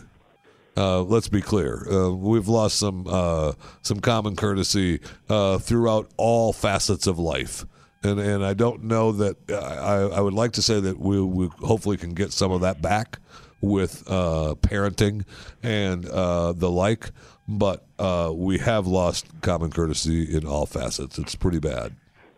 And believe you me, a lot of these, we was talking about the CBs earlier on the show, a lot of these drivers turn them off because uh, I'm not going to mention any company names, but I got in behind a uh, one of your bigger companies, and this guy is doing well below the speed limit downhill. I'm behind him empty, and he chokes traffic off. I didn't have no choice but to fall back in behind him. He's got traffic back to two miles just for being out in the left lane for – a mile. Right. Right. They got their CBs turned off because they do get their fair share of reaming from other drivers. Fascinating. Fascinating. Hey, Tracy, be safe out there. Thank you very much, man. I appreciate it. And he's right. Uh, the loss of common courtesy. Now, he specifically said the road and all drivers, uh, truckers, cars, and pickup trucks, and, and the like. I, I blanket that in all facets of life. It's fascinating to me. And look, you can say that I'm guilty too. I, will say that I'm guilty because I, I, still kind of feel bad that I didn't let the lady in last night. I was so mad, I'm so stuck in traffic. And she gave me this look like I was just supposed to let her in. She just because she waved her little hand. Like and points, you know, like you know how you're sitting there. And I'm supposed to just go, oh, yeah, of course, go ahead. No! No! No! No! Pat Gray Unleashed on the Blaze Radio Network.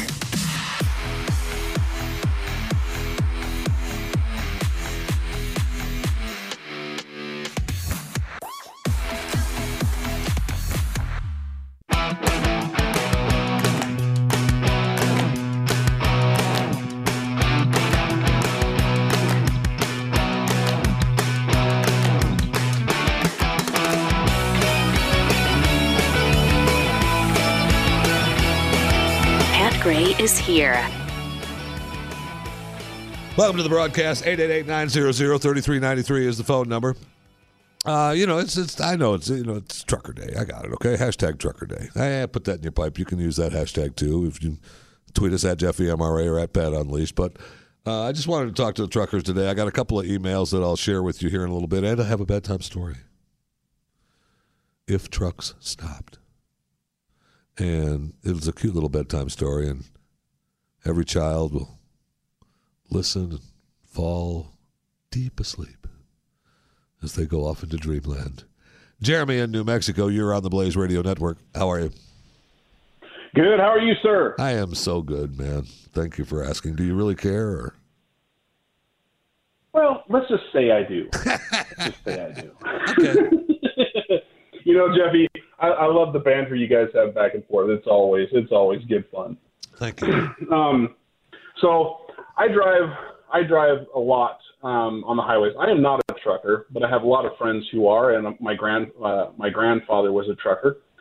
And um, east of Albuquerque on the I-40, there you get into some hill country, and I always uh, one of the things that I always do is I I'm looking you know a half mile ahead. I'm not looking a car ahead of me, but I'm looking at the traffic. Right. And when I got when I come up to some of these these hilly areas, I'm looking at the truckers and I'm going, okay, this guy looks like he's catching up to some of the trucks. And the the guy who previous called about momentum, yeah, it's true. I'm in a car, I'm in my little pickup truck. I can accelerate a whole lot faster than they can. Of course. So when I when it looks like I'm like, oh, this guy might want to might want to move over so he can pass. I'll slow down. As soon as that blinker comes on, I slow down. I, I, I flick my lights at them so they know that I'm letting them over. Oh, and good... for those who think like, oh, well, it's just going to slow me down, it just slows me up. Do this the next time a trucker moves over in front of you and you get mad. Look at the vehicle that's in front of that truck, or even 100, 200 yards in front of them. Look at look for look for a vehicle, and then after that trucker gets done with his pass, and moves back over, and you're able to accelerate, quick back up to speed, and as you're going by and getting angry, look how far ahead that vehicle is that you were looking at. Because I guarantee you, it's still within eyesight, and it didn't cost you any time. I know. I know. These Well, you bring up a great. These guys don't. Go ahead. These Sorry. guys don't get. The, I was just going to say, these guys can't accelerate. These guys can't brake as fast. Don't drive alongside of them. Either be in front of them or be behind them. And when you come to a hill, be mindful that the, hey, they're trying to keep their momentum going. They might have a light load, and the guy in front of them, he's got a big steel load, and you know he's going to slow down to 30 miles an hour going up by the time he gets off of the hill. Let them over so that they can be on their way because they're going to move back over, and you're going to be able to accelerate and be back on your way. This trucker PSA brought to you by Jeremy. Jeremy, uh, you bring up. Thank you so much for calling. I appreciate it very much. You're right, and you bring up a great point. There's another example of what people don't realize. All right, you said you flick your lights at them and they get over. All right, or you pass a truck and uh, they give you the flick so you that you know you can get back over in front of them, and and I do that all the time, and I even give them the thank you click. Uh, but the thing that people don't get just driving, just driving on the road, they'll be trying. Uh, see the blinker go on, and we're in heavy traffic. I mean, I, don't know if you know about DFW, but there's a little bit of traffic from time to time. I get it. So people put the blinker on. I flick my lights. Go ahead. You got room. Get over. What? I'm just going to go straight with my blinker on for a while. I'm trying to get over. I told you with my lights, you have room. I'm going to let you in. What? I mean, I cannot fathom. We, I, I mean this sincerely. I think I now am going to fight. All people should have go through the entire driving program before they get a license. You don't just get the class. What is it? Class E. I have to look at my license. I don't have my wallet here. What's if you're just a regular driver? You get a Class E driver's license, right? Class C, okay, in Texas. Class, well, Ron, no, that means you were drunk. Then no, Class C is a drunk. That's no, I have no idea. I'm just. oh, so you have C, which is just a regular driving license uh, identification, and M for a motorcycle. So you had to take more training for that, right? Does your microphone work on the air, or does you just talking to me? I mean, if I, when I talk to you, I'm you just talking now. I'm talking. See there, you see how easy that is. It's amazing. It's radio. What happens is I talk to you, and the microphone goes on. It's amazing. You don't need your headphones on. I'm not going to talk to you again. Anyway, the um, let's hear you. Again. I got to talk to him again because he's got the headphones on. I feel bad. Ah, I can hear you now. So, so C and M, Mm-hmm. and you had to take special training for the M, correct? Correct, and you have to take another driving test for it. Amazing. On the motorcycle? Yes. I think I think I'm fighting for that now. I think yeah, I want you to go through the whole thing, uh, a training program of that. Anything about motorcycles? Maybe everything is fine. Maybe we stick to. If it's going to be everything, if it's going to be everything, it's going to be everything, Jeff. Well, what about motorcycles? Everybody doesn't want to ride motorcycles. Why do they have to be trained for it? I think we do. I think we do it all. We do it all. If you want to drive, you got to be trained in everything so that gives everyone a better perspective and a learning curve on the road. i I'm with that. Mike in California, you're on the Blaze Radio Network. Hey, good to talk to you. Thank you, Mike. How are you, sir? Pretty good, pretty good. I'm driving uh, through Missouri. Nice. Where are you at? Uh, Missouri. I love Missouri. I mean, I'm a big fan of Missouri. My son, you know, played football in Columbia and uh, uh, for the University of Missouri, and uh, I've been I've been to a few uh, few places in the backwoods of Missouri. It's a beautiful country, that's for sure. But uh, Absolutely beautiful. just to uh, especially this freeway I'm on. Uh, I'm, I'm I'm not sure, and I'm not saying that you're lying to me, Mike, Uh, because I I, bel uh-huh. I believe every word you say to me. But you know, you told me you were driving, which means that you're inside a tractor, which means that I have to have hands-free. I have to have proof that uh, you know you're that you're driving a tractor. You know, don't you guys have some kind of giant horn to blow? Mm-hmm. That's kind of a sad horn. That, that was kind of sad, actually. I feel sorry for for you and that horn. Anyway, what's up, Mike? I'm sorry. Go ahead. so I I wanted wanted to call in because I'm uh, one of the drivers that did the accelerated training. Oh no, okay, good. Yeah. And uh, you feel like it was enough? For me, it was because uh, I'd worked in the automotive industry and I, I'd done a lot of driving. And before I started driving trucks, I'd been to uh, 49 of the states already. Wow. So I'd, I'd spent a lot of time on the road, and uh, I've been driving for a long time. And I have to agree that class and uh, courtesy are two things that are very, very missing Amazing. uh, on the roads. Uh, I, So- it's fascinating to me, and it's not just on the So road, what- man. when I drive, I absolutely do my best because I do have one of the restricted trucks, and I do my very best to not be in the left lane because I know, Dear being a driver for as long as I was, I know how painful it is. Dear Lord, thank you, Uh, Mike. I've, I've I've shared words, you know, that nobody heard. Oh, I, I- do my best with that. I'm a huge road rager, road rager inside my car. yeah. As long as I stay inside my car, I'm fine. and and I, I can see where the accelerated training could come up short. It's Right. it's it has to be looked at holistically as uh, the initial training is just part of the process. When you talk to the trainer earlier in the hour, he's the uh, he's really the final part of that. Uh, there's an initial training, which everything he said was right. It's one week, and then there's two weeks of uh, driving, and then you go out on the road, and then you get to drive for what is arguably not enough either if you don't have experience. Right. But you get to drive with a trainer that has experience. So hopefully that So- puts uh, you know puts some people at an advantage because you're able to get a job and get to work and and do what you want to be doing. But uh, I don't know how we. It'd be interesting. I'm up against the clock, but it'd be fascinating to hear maybe how we get around that to some people that aren't good at it. Uh, more uh, on the Blaze Radio Network. Gray, only on the Blaze Radio Network.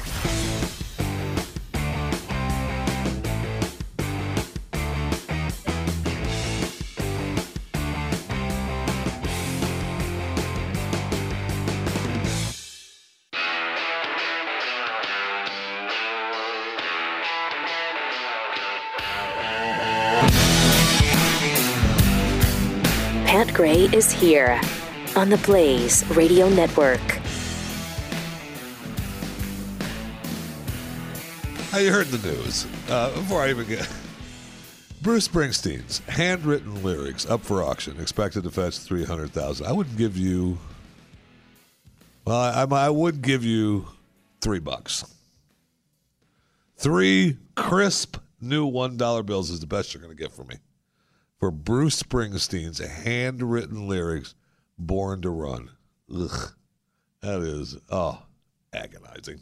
All right, thanks for listening to the broadcast. 888-900-3393. And I know all you Bruce Springsteen fans are now going to, what? I drive my truck. It's trucker day. I am a trucker, and I listen to Bruce Springsteen all across the country. And he's a working guy, hero from Jersey. Shut up. No, he's not. Take it. 888-900-3393 is the phone number. And I got it. All right, I got it. Ugh. This trucker day. You can tweet us at Jeffy MRA at Pat Unleashed. Uh, hashtag it. Put that in your pipe or uh, hashtag uh, Trucker Day. Uh, just to muck and fudge, uh, thanking me, and I want to say you're welcome. Uh, before I even read it, I'm just going to say you're welcome. Thanking me for giving just to muck and fudge road rage as I'm sitting at my desk. Uh, it absolutely gives you road. I I am such a road rager. I thought I was joking around. I have a little. Uh, from time to time, I fancy myself uh, funny. I know don't, you don't no need to comment. Uh, but uh, so I, I have a whole uh, comedy routine in my head over road rage road rage incidents that are in my car and just in my car. So like you would you would be in your car and you would be road raging and then you'd roll the window down going excuse me. You know, it'd be real nice because I could road rage with the best of them in my car. Oh man, I mean, mad? No, are you dumb? Know how to drive? What are you doing? Excuse me, I'm trying to get over. Uh, you know that kind of thing. So I mean, I, I can road rage with the best of them in my car. Uh, Bob uh, Loblaw Blah blah blah blah. Uh, catheter guy might just be the least popular Marvel Comics Avenger name ever. Catheter guy. I, actually, I think it's a tremendous cartoon, and it should be in the comic books immediately. You should have your own comic right now. It's a million dollar idea, Bob. Use it now. Catheter guy. Look in the sky. It's a bird. It's a plane. No, it's catheter guy. Uh, anyway, uh, Rocky with an eye. Uh, at Jeffy MRA looks at the tires of his car every day because the tire pressure light is always on. Oh, ho, a fat joke. Ha ha ha. Ha ha. Oh no, this is me. You you don't take care of your car. I got it. Ha ha. Jenny B, hashtag tell Pat. Surprise, surprise. At Jeffy MRA comes from a long line of people working in the grocery business. Another fat joke. Two in a row. Why am I even reading these? What are you doing? Killing me. All right, uh, Trucker Day. Uh, here on uh, the Blaze Radio Network, and you can call in. We had uh, the last hour was tremendous, and I thank you for participating very much. I'll leave you with an email uh, before I get to uh, my bedtime story tonight. If truck stopped, um, I got an email here. So my dad uh, has hit a trucker milestone. In 22 years of driving, he has drove 3 million miles. Now, if you measure the Earth around in miles at the equator, it is. I'm not going to check the emailer's math. Okay, I'm not going to do that. I'm just reading you the email that arrived. Uh, now, if you measure the Earth around in miles at the equator, it is 24,812 miles. So to put that into perspective, he has drove around the world 120 times. The average driver would only have driven 296,472 miles in the 22 years that he's been trucking. Not only has he driven that many miles, he has never been in an accident. They say on average during your driving lifetime, you'll be in three and four accidents, and that's driving cars. Stop for just a moment. I'm trying to think how many accidents I've been in. Um, one, two, three, four. One, two, three, four, There was uh, there was a moment, a time in my life for a couple years span there that I was seemed like I was getting into automobile accidents all the time. Uh, maybe because um, I was, and uh, it was a rough patch, man. I smashed like three different cars. oh boy, I'll get those days back. Oh, no, they weren't my fault, of course. Duh. Now imagine what it's like driving a semi. It's a whole different road. My dad puts up with the worst drivers. I'm not just talking about Illinois drivers. Obviously, this is from Illinois. He deals with 3 a.m. drunk drivers, city congestion, construction. He's seen a lot of bad accidents over the years. He has to deal with the person that cuts right in front of him when he's loaded down to make sure that semi stops. He deals with the people that think they have enough time to pass and move over so they don't get hit head on, and so much more stupidity. I've gone on many trips with my dad in the semi, and it gives me such anxiety. When you're making turns, you are inches away from cars, and watching him back a semi into a tar- tight parking spot is beyond most people's abilities. I don't know how he does it, but the man has patience. I know I have too, I have too much road rage to ever drive a semi. So next time you're out driving, think of a truck driver and have respect for them because they are hauling your food to the grocery store or bringing your packages you ordered. Make room for them to get onto the interstate. And remember, without trucks, America stops. Now, she doesn't add this. Think about it. Yeah, that's what I would put on the end of that one. All right, so um, I want. I have a bedtime story. We've got to get to the bed. I've got to read you the bedtime story so your kids are going to be able. Your kids and your spouse's grandchild is going to be able to sleep tonight. Uh, but first, we have Mark in New York uh, on the broadcast. Hello, Mark. Hey, this is Mark from Albany. Um, just throwing hey, in Mark my two cents. How you doing? Yeah, go ahead uh, with your two Um, cents. If you ever see a truck driving like a bat out of hell down the interstate, just get out of his way. It's not his fault. Um, it, it, it's a real tough situation that we're in now. Solo drivers Yeah. used to be able to, to forge their logs at the end if they're running into some some time constraint. You go through some tra- traffic around Atlanta, you're running an hour behind. That's okay. You can tweak your logs. Right. Now, now we have electronic logs. Right. the- It's logged into our, our our GPS and everything. Um, so I we have it. one option. Yeah, I, I get it. I, I, mean, we've talked a little bit about it this past hour, and I've talked about it before. But you know, the situation with the e-logs, you know, it needs to be addressed. There needs to be some way to uh, address it a little bit, so you're not everything is on the clock when you Right. literally are on the clock. I get it. I do. I understand.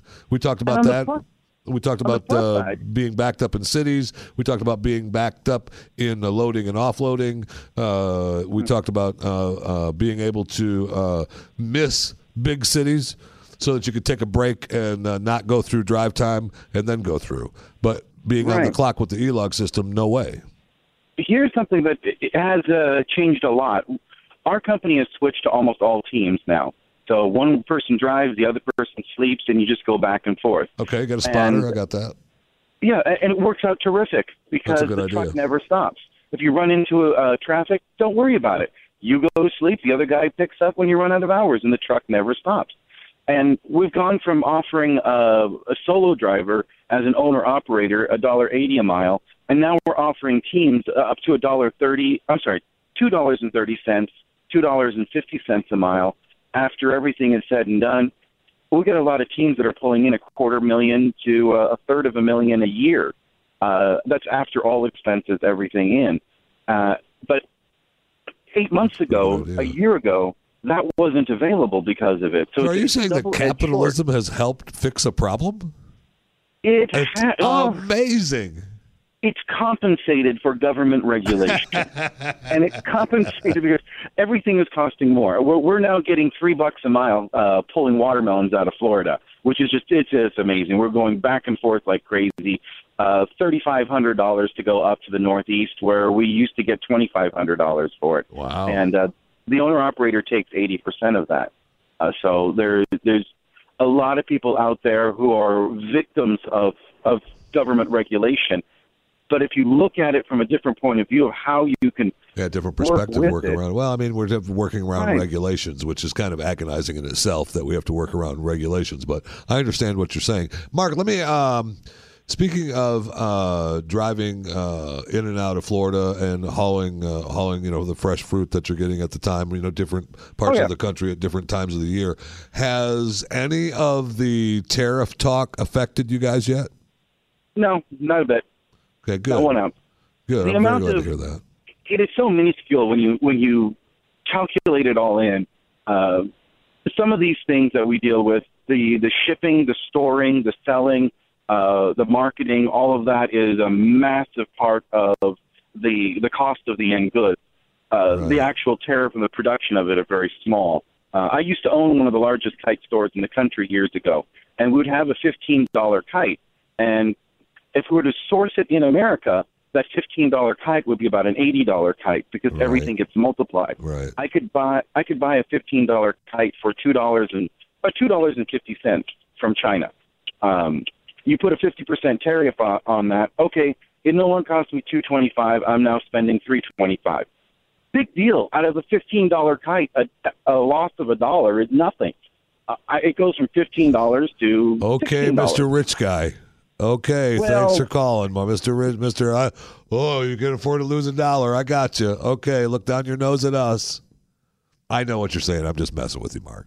I know understand. you're good at that, Jeff. Uh, Jeffy. That's why we love you. Thanks, Mark. I appreciate it very much. Thank you. I appreciate it. And he's, I mean, great point on the team. I love the idea of the teams, although, again, we're doing things to work around the regulations. But that is another way that America is great. Problem? Let's work around and fix the problem. Huh. Amazing. Rob in Colorado, you're on uh, the Blaze Radio Network. Hello. In the Pat Gray Unleashed program. Hello. Hey, Jeffy, how you doing today? Oh, I'm so good. Man, I, I Just wanted you to know you got one guy in Colorado always rooting for you, no matter how much Pat gets on you. Oh man, thank. Oh, I appreciate it. That warms warms my heart. well, Jeffy, just wanted to call in today. I'm a firefighter up here on the northern end, and uh, we have some a lot of issues, um, not specifically related to truckers, although they do come through our accident scenes kind of going hot. But uh, regarding the people letting truckers over, uh, I had an accident about two days ago. Excuse me, guy uh, flipped his car. We're in the process of extricating him, and I'm incident commander in charge of everything and we it's on a double you know double lane highway there and uh, guy in an SUV would not let this trucker over and forced that trucker within feet of four of my firefighters. Almost took four of those guys out. And it's, it's I mean, he's the one that should get the ticket. Exactly, exactly. Unfortunately, normally we have a law enforcement officer, but being as we're 40 miles out from the closest town, Right. he hadn't gotten there yet.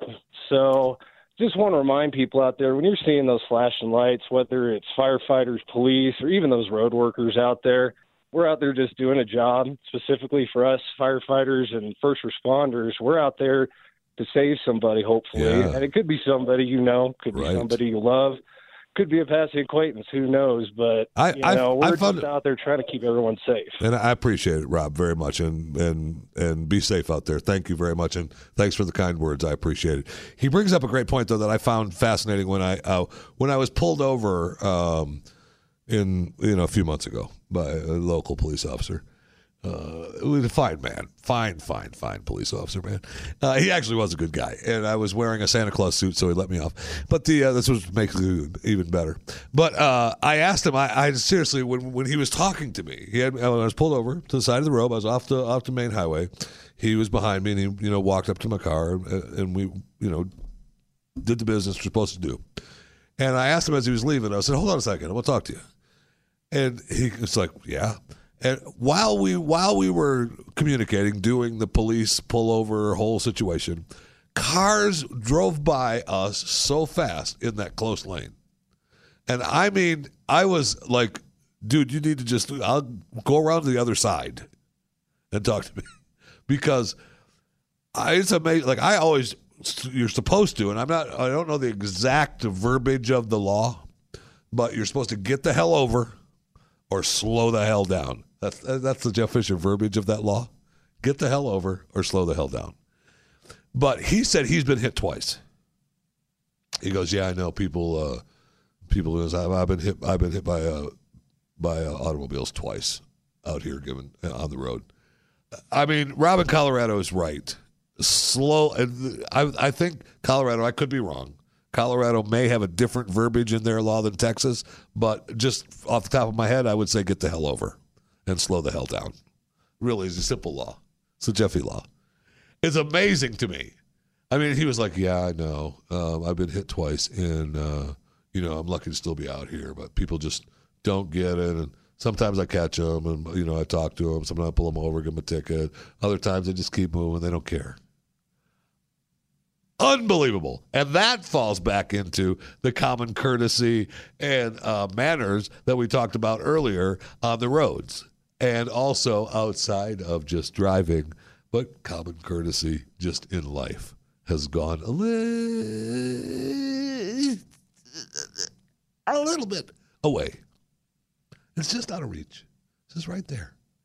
It's like it's like the common courtesy of the past. It's right there. I could just reach and get it, it'd be right. I could just reach and get it, it'd be right there. Instead, get over. I could be real nice and I could let you in, or I could say no. But I could reach for that common courtesy and let you in. It's right there. I could reach right there and just go, oh, common courtesy. Oh, go ahead. Go ahead. Get in. Go ahead. Get in. I'll let you over. Or I could just say no. Screw you. Give you the one finger salute and move on. But you can't, especially in a in an accident scene or the police officer has someone pulled over. My gosh, what are you thinking? Get slow down, way down, or get over in another lane so that you know other people are safe. You could you could hit the police officer or the firefighters in Rob's case, and you've now you've got more than the fatality in the accident for Rob's case. And what if you hit the police officer and he slams into the person he has pulled over? I mean, you're creating such a problem just by not slowing down a little bit. It's agonizing. Okay. Bedtime story. If trucks stopped. Okay. Now, before we break and then come back and do the bedtime story, I'm told by uh, by Ron that he has picked some bedtime music. So I would like to hear the bedtime music prior to the story. Yes. Yeah, yeah, here. No, don't point your finger like you're the driver trying to get in in the middle here. All right. No, no. I've waited here. Three lights. Okay. I want to try that.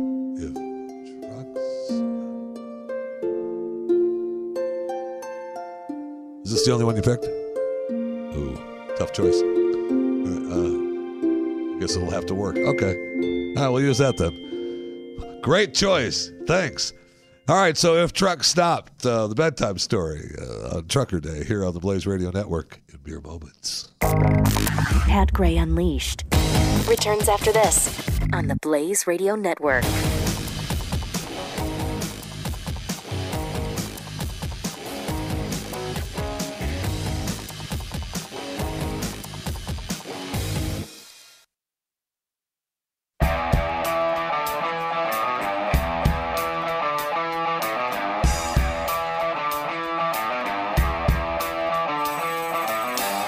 Returns on the Blaze Radio Network. 888-900-3393 is the phone number for Pat Gray Unleashed. Uh, hey, no, minus Pat Gray. It's me, Jeff Fisher. Uh, you can tweet us uh, at JeffyMRA, uh, at Pat Unleashed with the hashtag, uh, put that in your pipe, or uh, Trucker Day, or, you know, do whatever you want. All right? Leave me alone. Thanks for participating today in a Trucker Day. You guys were great. Uh, you know, if, if there's more, if, there, if, you, if there's any other trucker out there that wants to comment, please do. I, I, I love you guys, and uh, I'm. Uh, I can't tell you when I when I how serious I am when I talk about uh, telling my kids about what happens uh, without truckers, and uh, you know I've seen it in action. I've seen it happen uh, in. Uh, I've lived in Florida for many years, and when storms would come through and they we would couldn't get deliveries, we've seen it here in Texas uh, when deliveries can't get in, and it's it's fascinating to me to see the struggles uh, I don't want people to struggle, obviously, but it's fascinating to watch it in action when deliveries can't get in, and uh, you know you you see the footage uh, of uh, all these semis are waiting to get into the affected areas with goods and so yeah, that's what happens because that's what they do. Okay, that's what they do. All right, so I'm going to try this bedtime story. I was actually looking at uh, my my book, uh, If Truck Stopped and uh, my new bedtime story. And I've just got to, I've got to edit it a little bit on the fly here. There's a couple of uh, repeats in here, and you can't go to sleep if you're hearing some repeats. Right? You just can't. So those of you that want to put your kids to sleep or put your spouse's grandchild to sleep tonight, uh, you, you want to read uh, read them a uh, read them a nice bedtime story. If trucks stopped. Within 24 hours, delivery of medical supplies to the affected area will cease. Hospitals will run out of basic supplies. Service stations will begin to run out of fuel. Manufacturers using just in time manufacturing will develop component shortages. U.S. mail and other package delivery will cease. Within that one day, food shortages will begin to develop. Two to three days, Food shortages will escalate, especially in the face of hoarding and consumer panic. Supplies of essentials such as bottled water, powdered milk, and canned meat at major retailers will disappear. ATMs will run out of cash and banks will be unable to process transactions. Service stations will completely run out of fuel. Garbage will start piling up in urban and suburban areas. Container ships will sit idle in ports, and rail transport will be disrupted, eventually coming to a standstill. If trucks stopped. Still awake, baby? In one week, automobile travel will cease due to the lack of fuel. Hospitals will begin to exhaust oxygen supplies. You can close your eyes, I'll finish the book. Second week, clean water supply will begin to run dry. Fourth work, the nation's clean water supply will be exhausted. That's what happens in four weeks if trucks stop. Good night, baby. Sleep tight.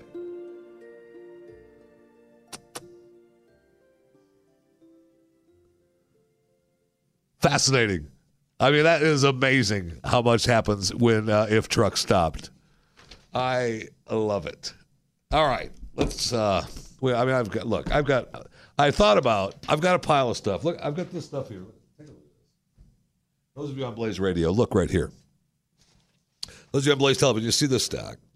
Those of you on Blaze Radio, that's not. Can't really hear. Hold on. Okay, that uh, that's that's one stack of stories that have the last week and a half, two weeks of stuff that you know I think I think about doing. Eh, like it, I might, be able to work something funny in on that, or uh, boy, that's a news story, or we can use that later. That's a generic story I can get in later, and here it sits. I thought about maybe piling through this stack and just uh, you know giving you the headlines and seeing where I what I thought when I read it. But then, as you know, we have a new material to the right of stuff that we have to get to. And, and obviously we don't have to get to, but we have stuff that I want to get to that is uh, you know new stuff that's good. It's good stuff that I want to talk about. So it's stack of stuff. And, and next, we you know, we, we're on the carousel of, of guest hosts here on Pat Gray Unleashed. So tomorrow, I'm not going to be here.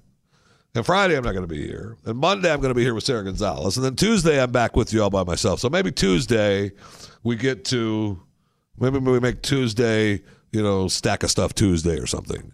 And we just go through the stack of stuff Tuesday. We give you the headlines of the new stuff and do the news stories early, but then we just do the last part, you know, stack of stuff Tuesday. Yep, that's what we're going to do. I've just decided. And we're going to hashtag it stack of stuff Tuesday. Maybe we just hashtag it stack of stuff. Ooh, no, that's, uh, that could mean something else altogether. Hashtag stack of stuff. Yeah, it could mean something altogether. All right, so let's. Uh, I mean, let's look. We got uh, we got stuff about uh, the new stuff happening in Europe that's coming here soon. You can guarantee it's coming here soon. About the internet, we've got I've got robot stories. Oh, I ta- I promised to talk a little bit about robot stuff, so let's let's do that. Uh, let's talk about a little robot story, and I've got some TSA information for you. Yeah, I mean, you know, listen seriously. You know how much I love the TSA. They do a fine job of keeping America safe, and it's important that we treat them with respect because if we don't, then they just throw you in jail. Pat Gray, the Blaze Radio Network.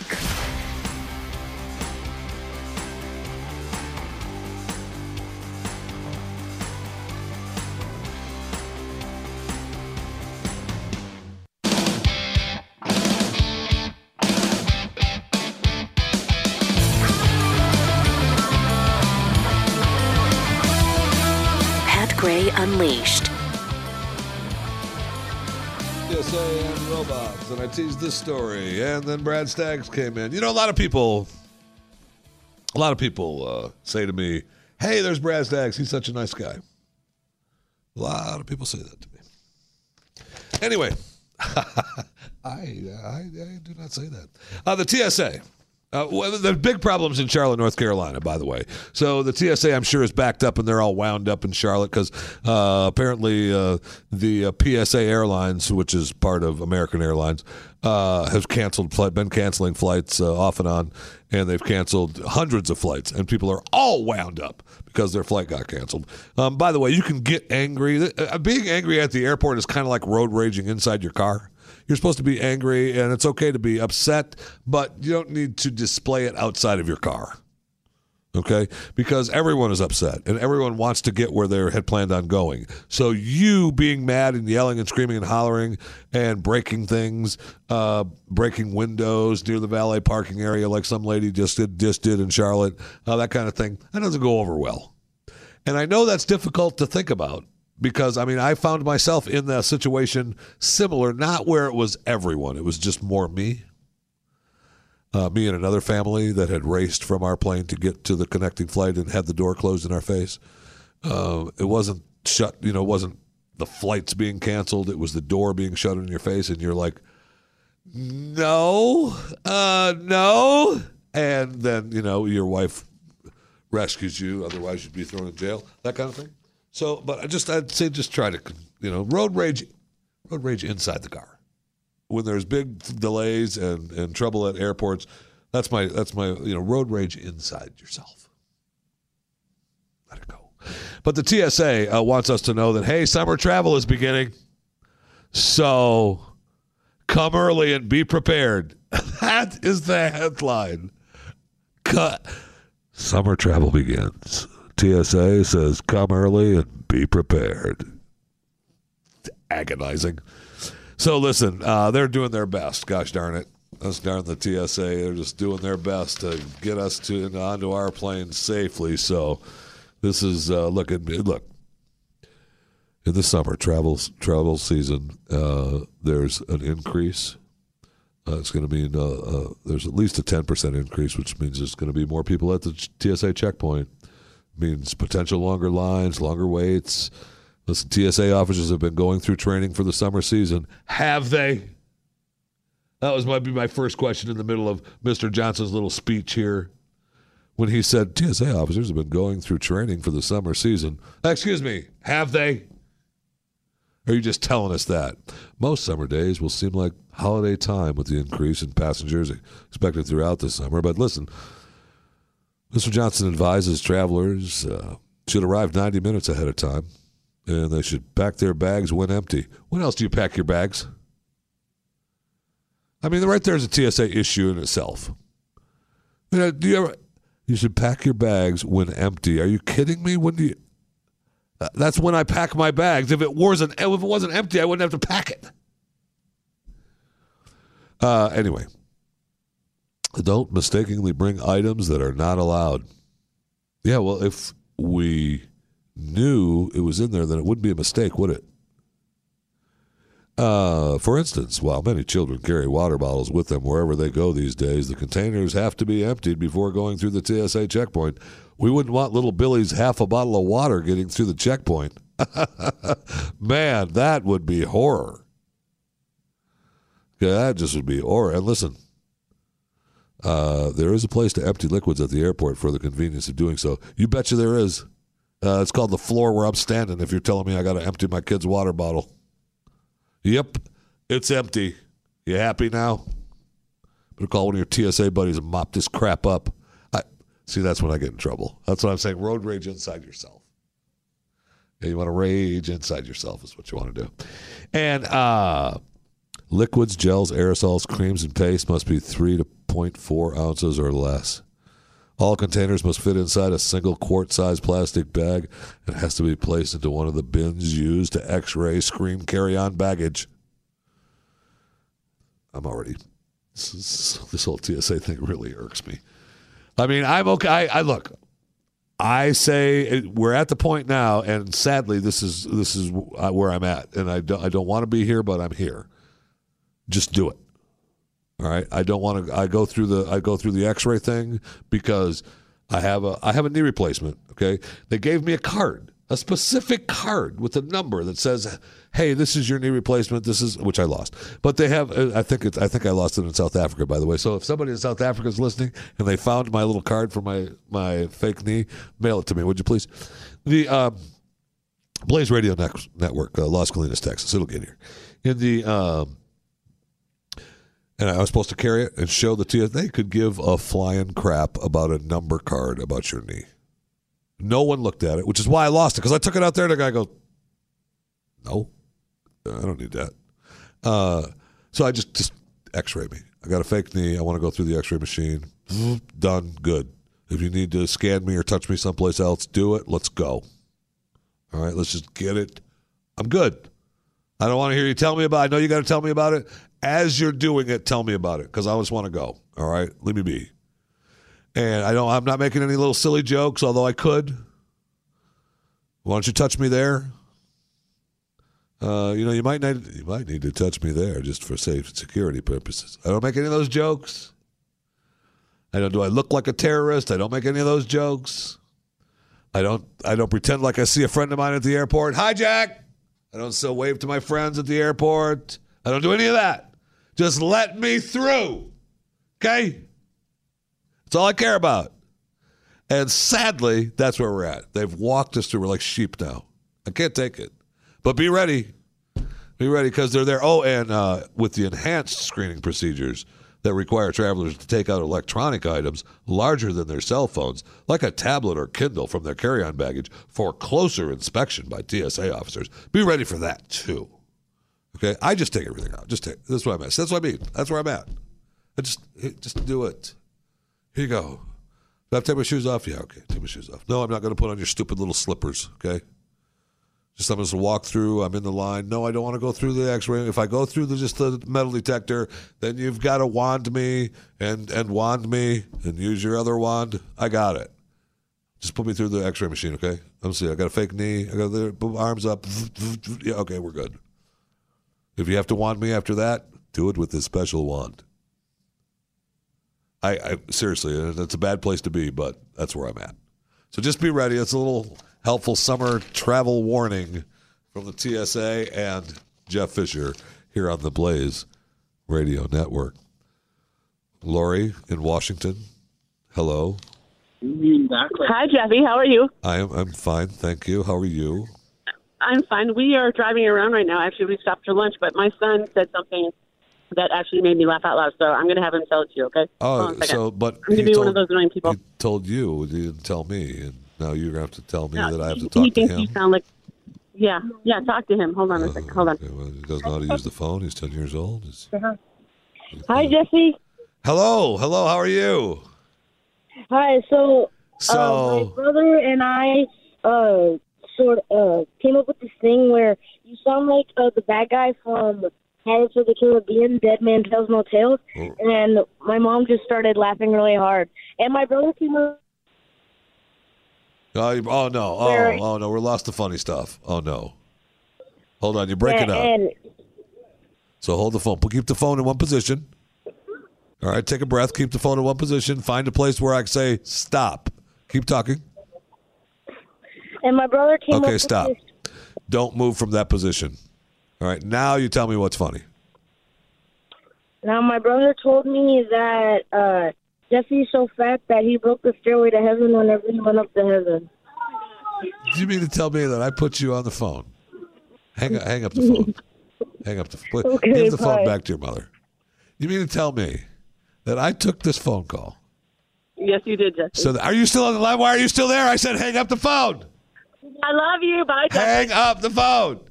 I took this phone call on this network.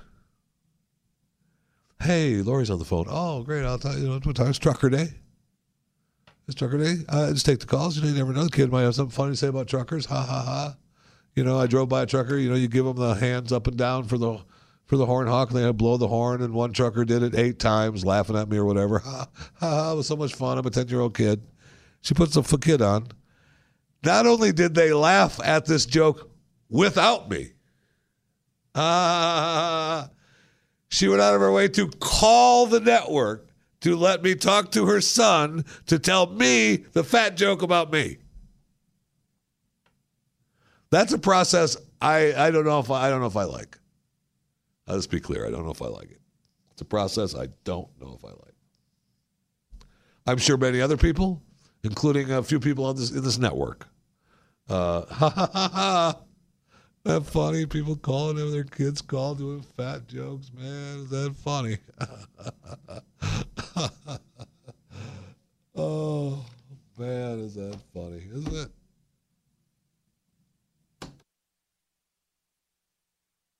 Oh no no no! Don't break! Don't break! I know I saw you go on a break button. I didn't mean for you to break.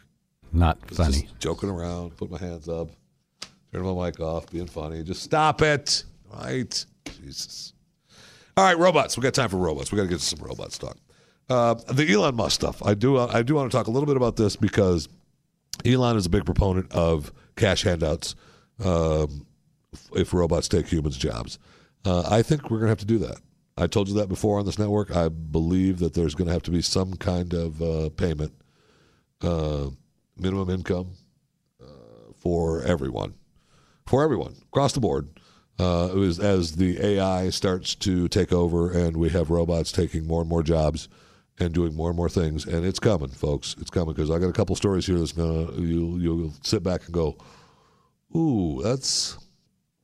I think that's good, but I think it's bad too because we don't have any control over it, and I'm not sure who does have control over it.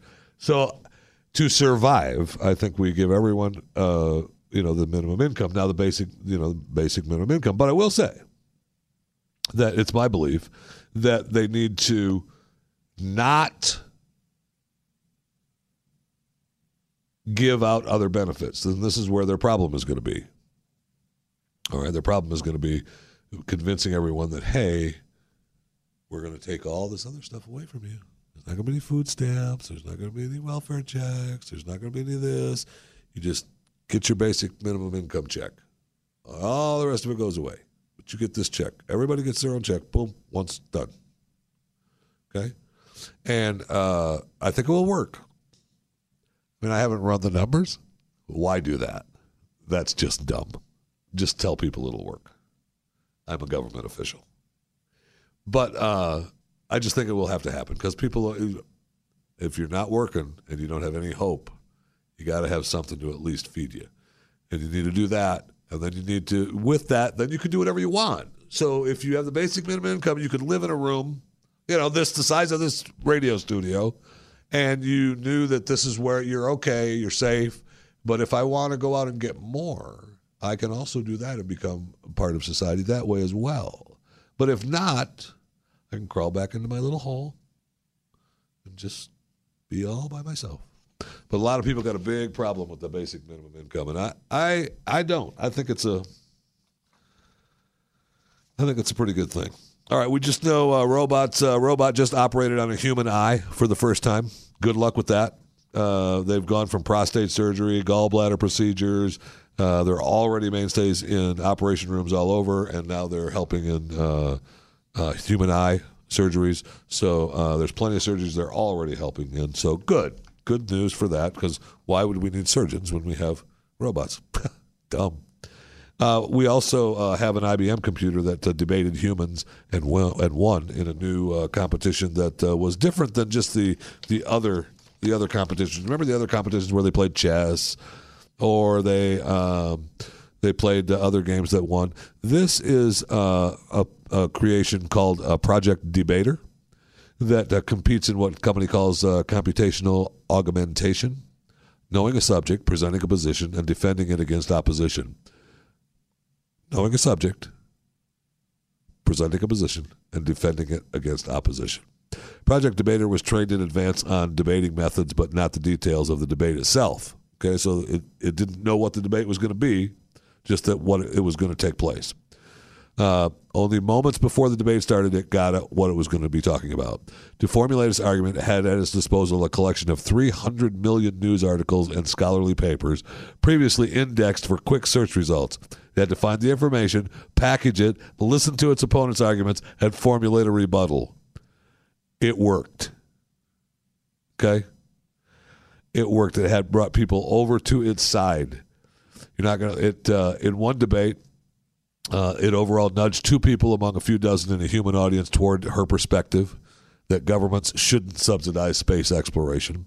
In the second, Project Debater soundly defeated the guy, pulling nine audience members toward its stance that we should increase the use of telemedicine.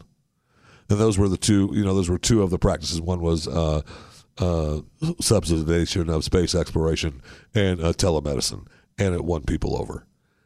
I g- good, good, maybe good, and um, Google. Uh, I mean, they're just one of the one of the big players in this. Uh, is training machines that are going to predict uh, when you will die. I'm sorry, when a patient will die. Not just you, silly. It's a patient when you're in the hospital. a woman with uh, late stage breast cancer came to a city hospital, fluids already uh, flooding her lungs.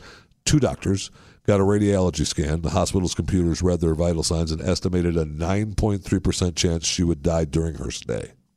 Right. Google's turn in a new uh, type of algorithm created by the company uh, read up on the woman, 175,639 data points, rendered an assessment that her death risk 19.9%. She passed away in a matter of days. So uh, now they're trying to hospitals, doctors, and other healthcare providers are trying uh, been trying for years for better use of stockpiles of the electronic health records and other patient data. Let's give it to the computers. We can't tell, the nurse can't tell my wife unless I sign a paper in person what's wrong with me. But let's just give it all to the computers. Who cares? It's, I mean, it's unbelievable to me. It really is. Uh, uh, as much as 80% of the time is spent on today's predictive models goes to the scut work of making the data presentable. Oh, we just let the computer do that. You can throw it in with a kitchen sink and the computer will just sort it out. It's a beautiful thing. Right. Right, it is. Okay. All right. No problem. We'll just give it all to the computer, even all the little notes and everything. It'll, be perfect. They've uh, Google has uh, long sought access to digital medical records, uh, obviously with mixed results. Uh, the internet giant cut deals with the University of California, San Francisco, and the University of Chicago for 46. If you didn't know this, uh, they made deals with. I'll repeat: uh, University of California, uh, San Francisco, and the University of Chicago for 46 billion pieces of anonymous patient data. Of course, it's anonymous. Google's AI system created predictive models for each hospital, uh, not one that uh, parses data across the two. A harder problem. A solution for all hospitals would be even more challenging, so they're working to secure new partners and access uh, more records. Medical records are just part of Google's AI healthcare plans. Uh, its medical brain has unfurled AI systems for radiology, ophthalmology, cardiology, and they're flirting with dermatology too. good. Good, good, good.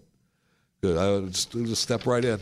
Let that robot help you out. We'll figure out what's going on. Ooh, no, we're not going to take care of those zits because you're going to die soon. I mean, that's what they're going to tell you. Count on that. Uh, it's amazing.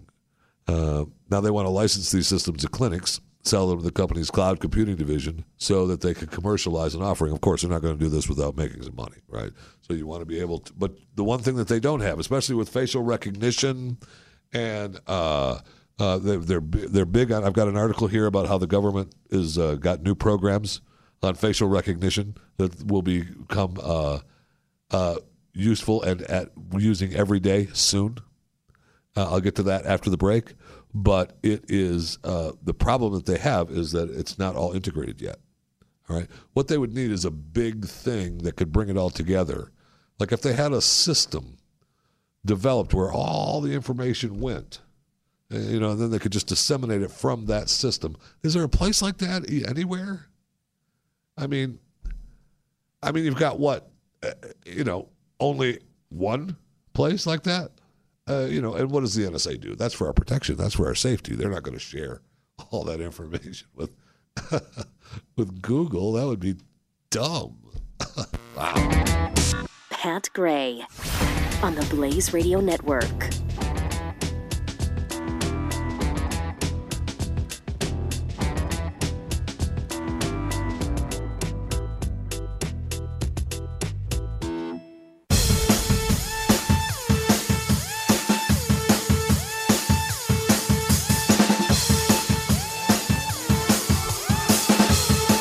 Gray returns.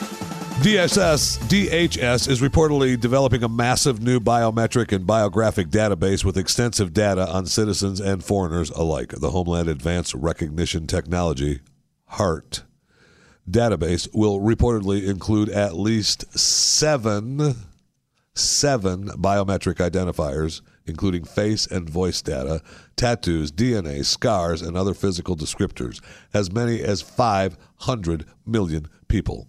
The agency has been remarkably hush hush on how HART will be utilized. Ah, it's for the children's safety, duh. What else possibly could they do? They expect to launch this new database uh, next fiscal year, uh, which would be great. Which would be great. I mean, I can't wait. Uh, look, the government wants this uh, facial recognition, and they want it to work now. I know a lot of people uh, would say something like, uh, like the end of this article that says granting DHS access to biometric data about hundreds of millions of people and allowing local law enforcement to use unproven facial recognition. It's not unproven anymore. Uh, technology and criminal investigations should strike fear into anyone who ever leaves their house. What? Are you kidding me? This is for the safety of our children, the safety of your children, the safety of of all children and little people, and your safety. There's nothing bad could happen. Don't be silly. That's what what would what could the government do with all that information but help? That's just you know that as well as I do. There's the government. That's all they would do is help.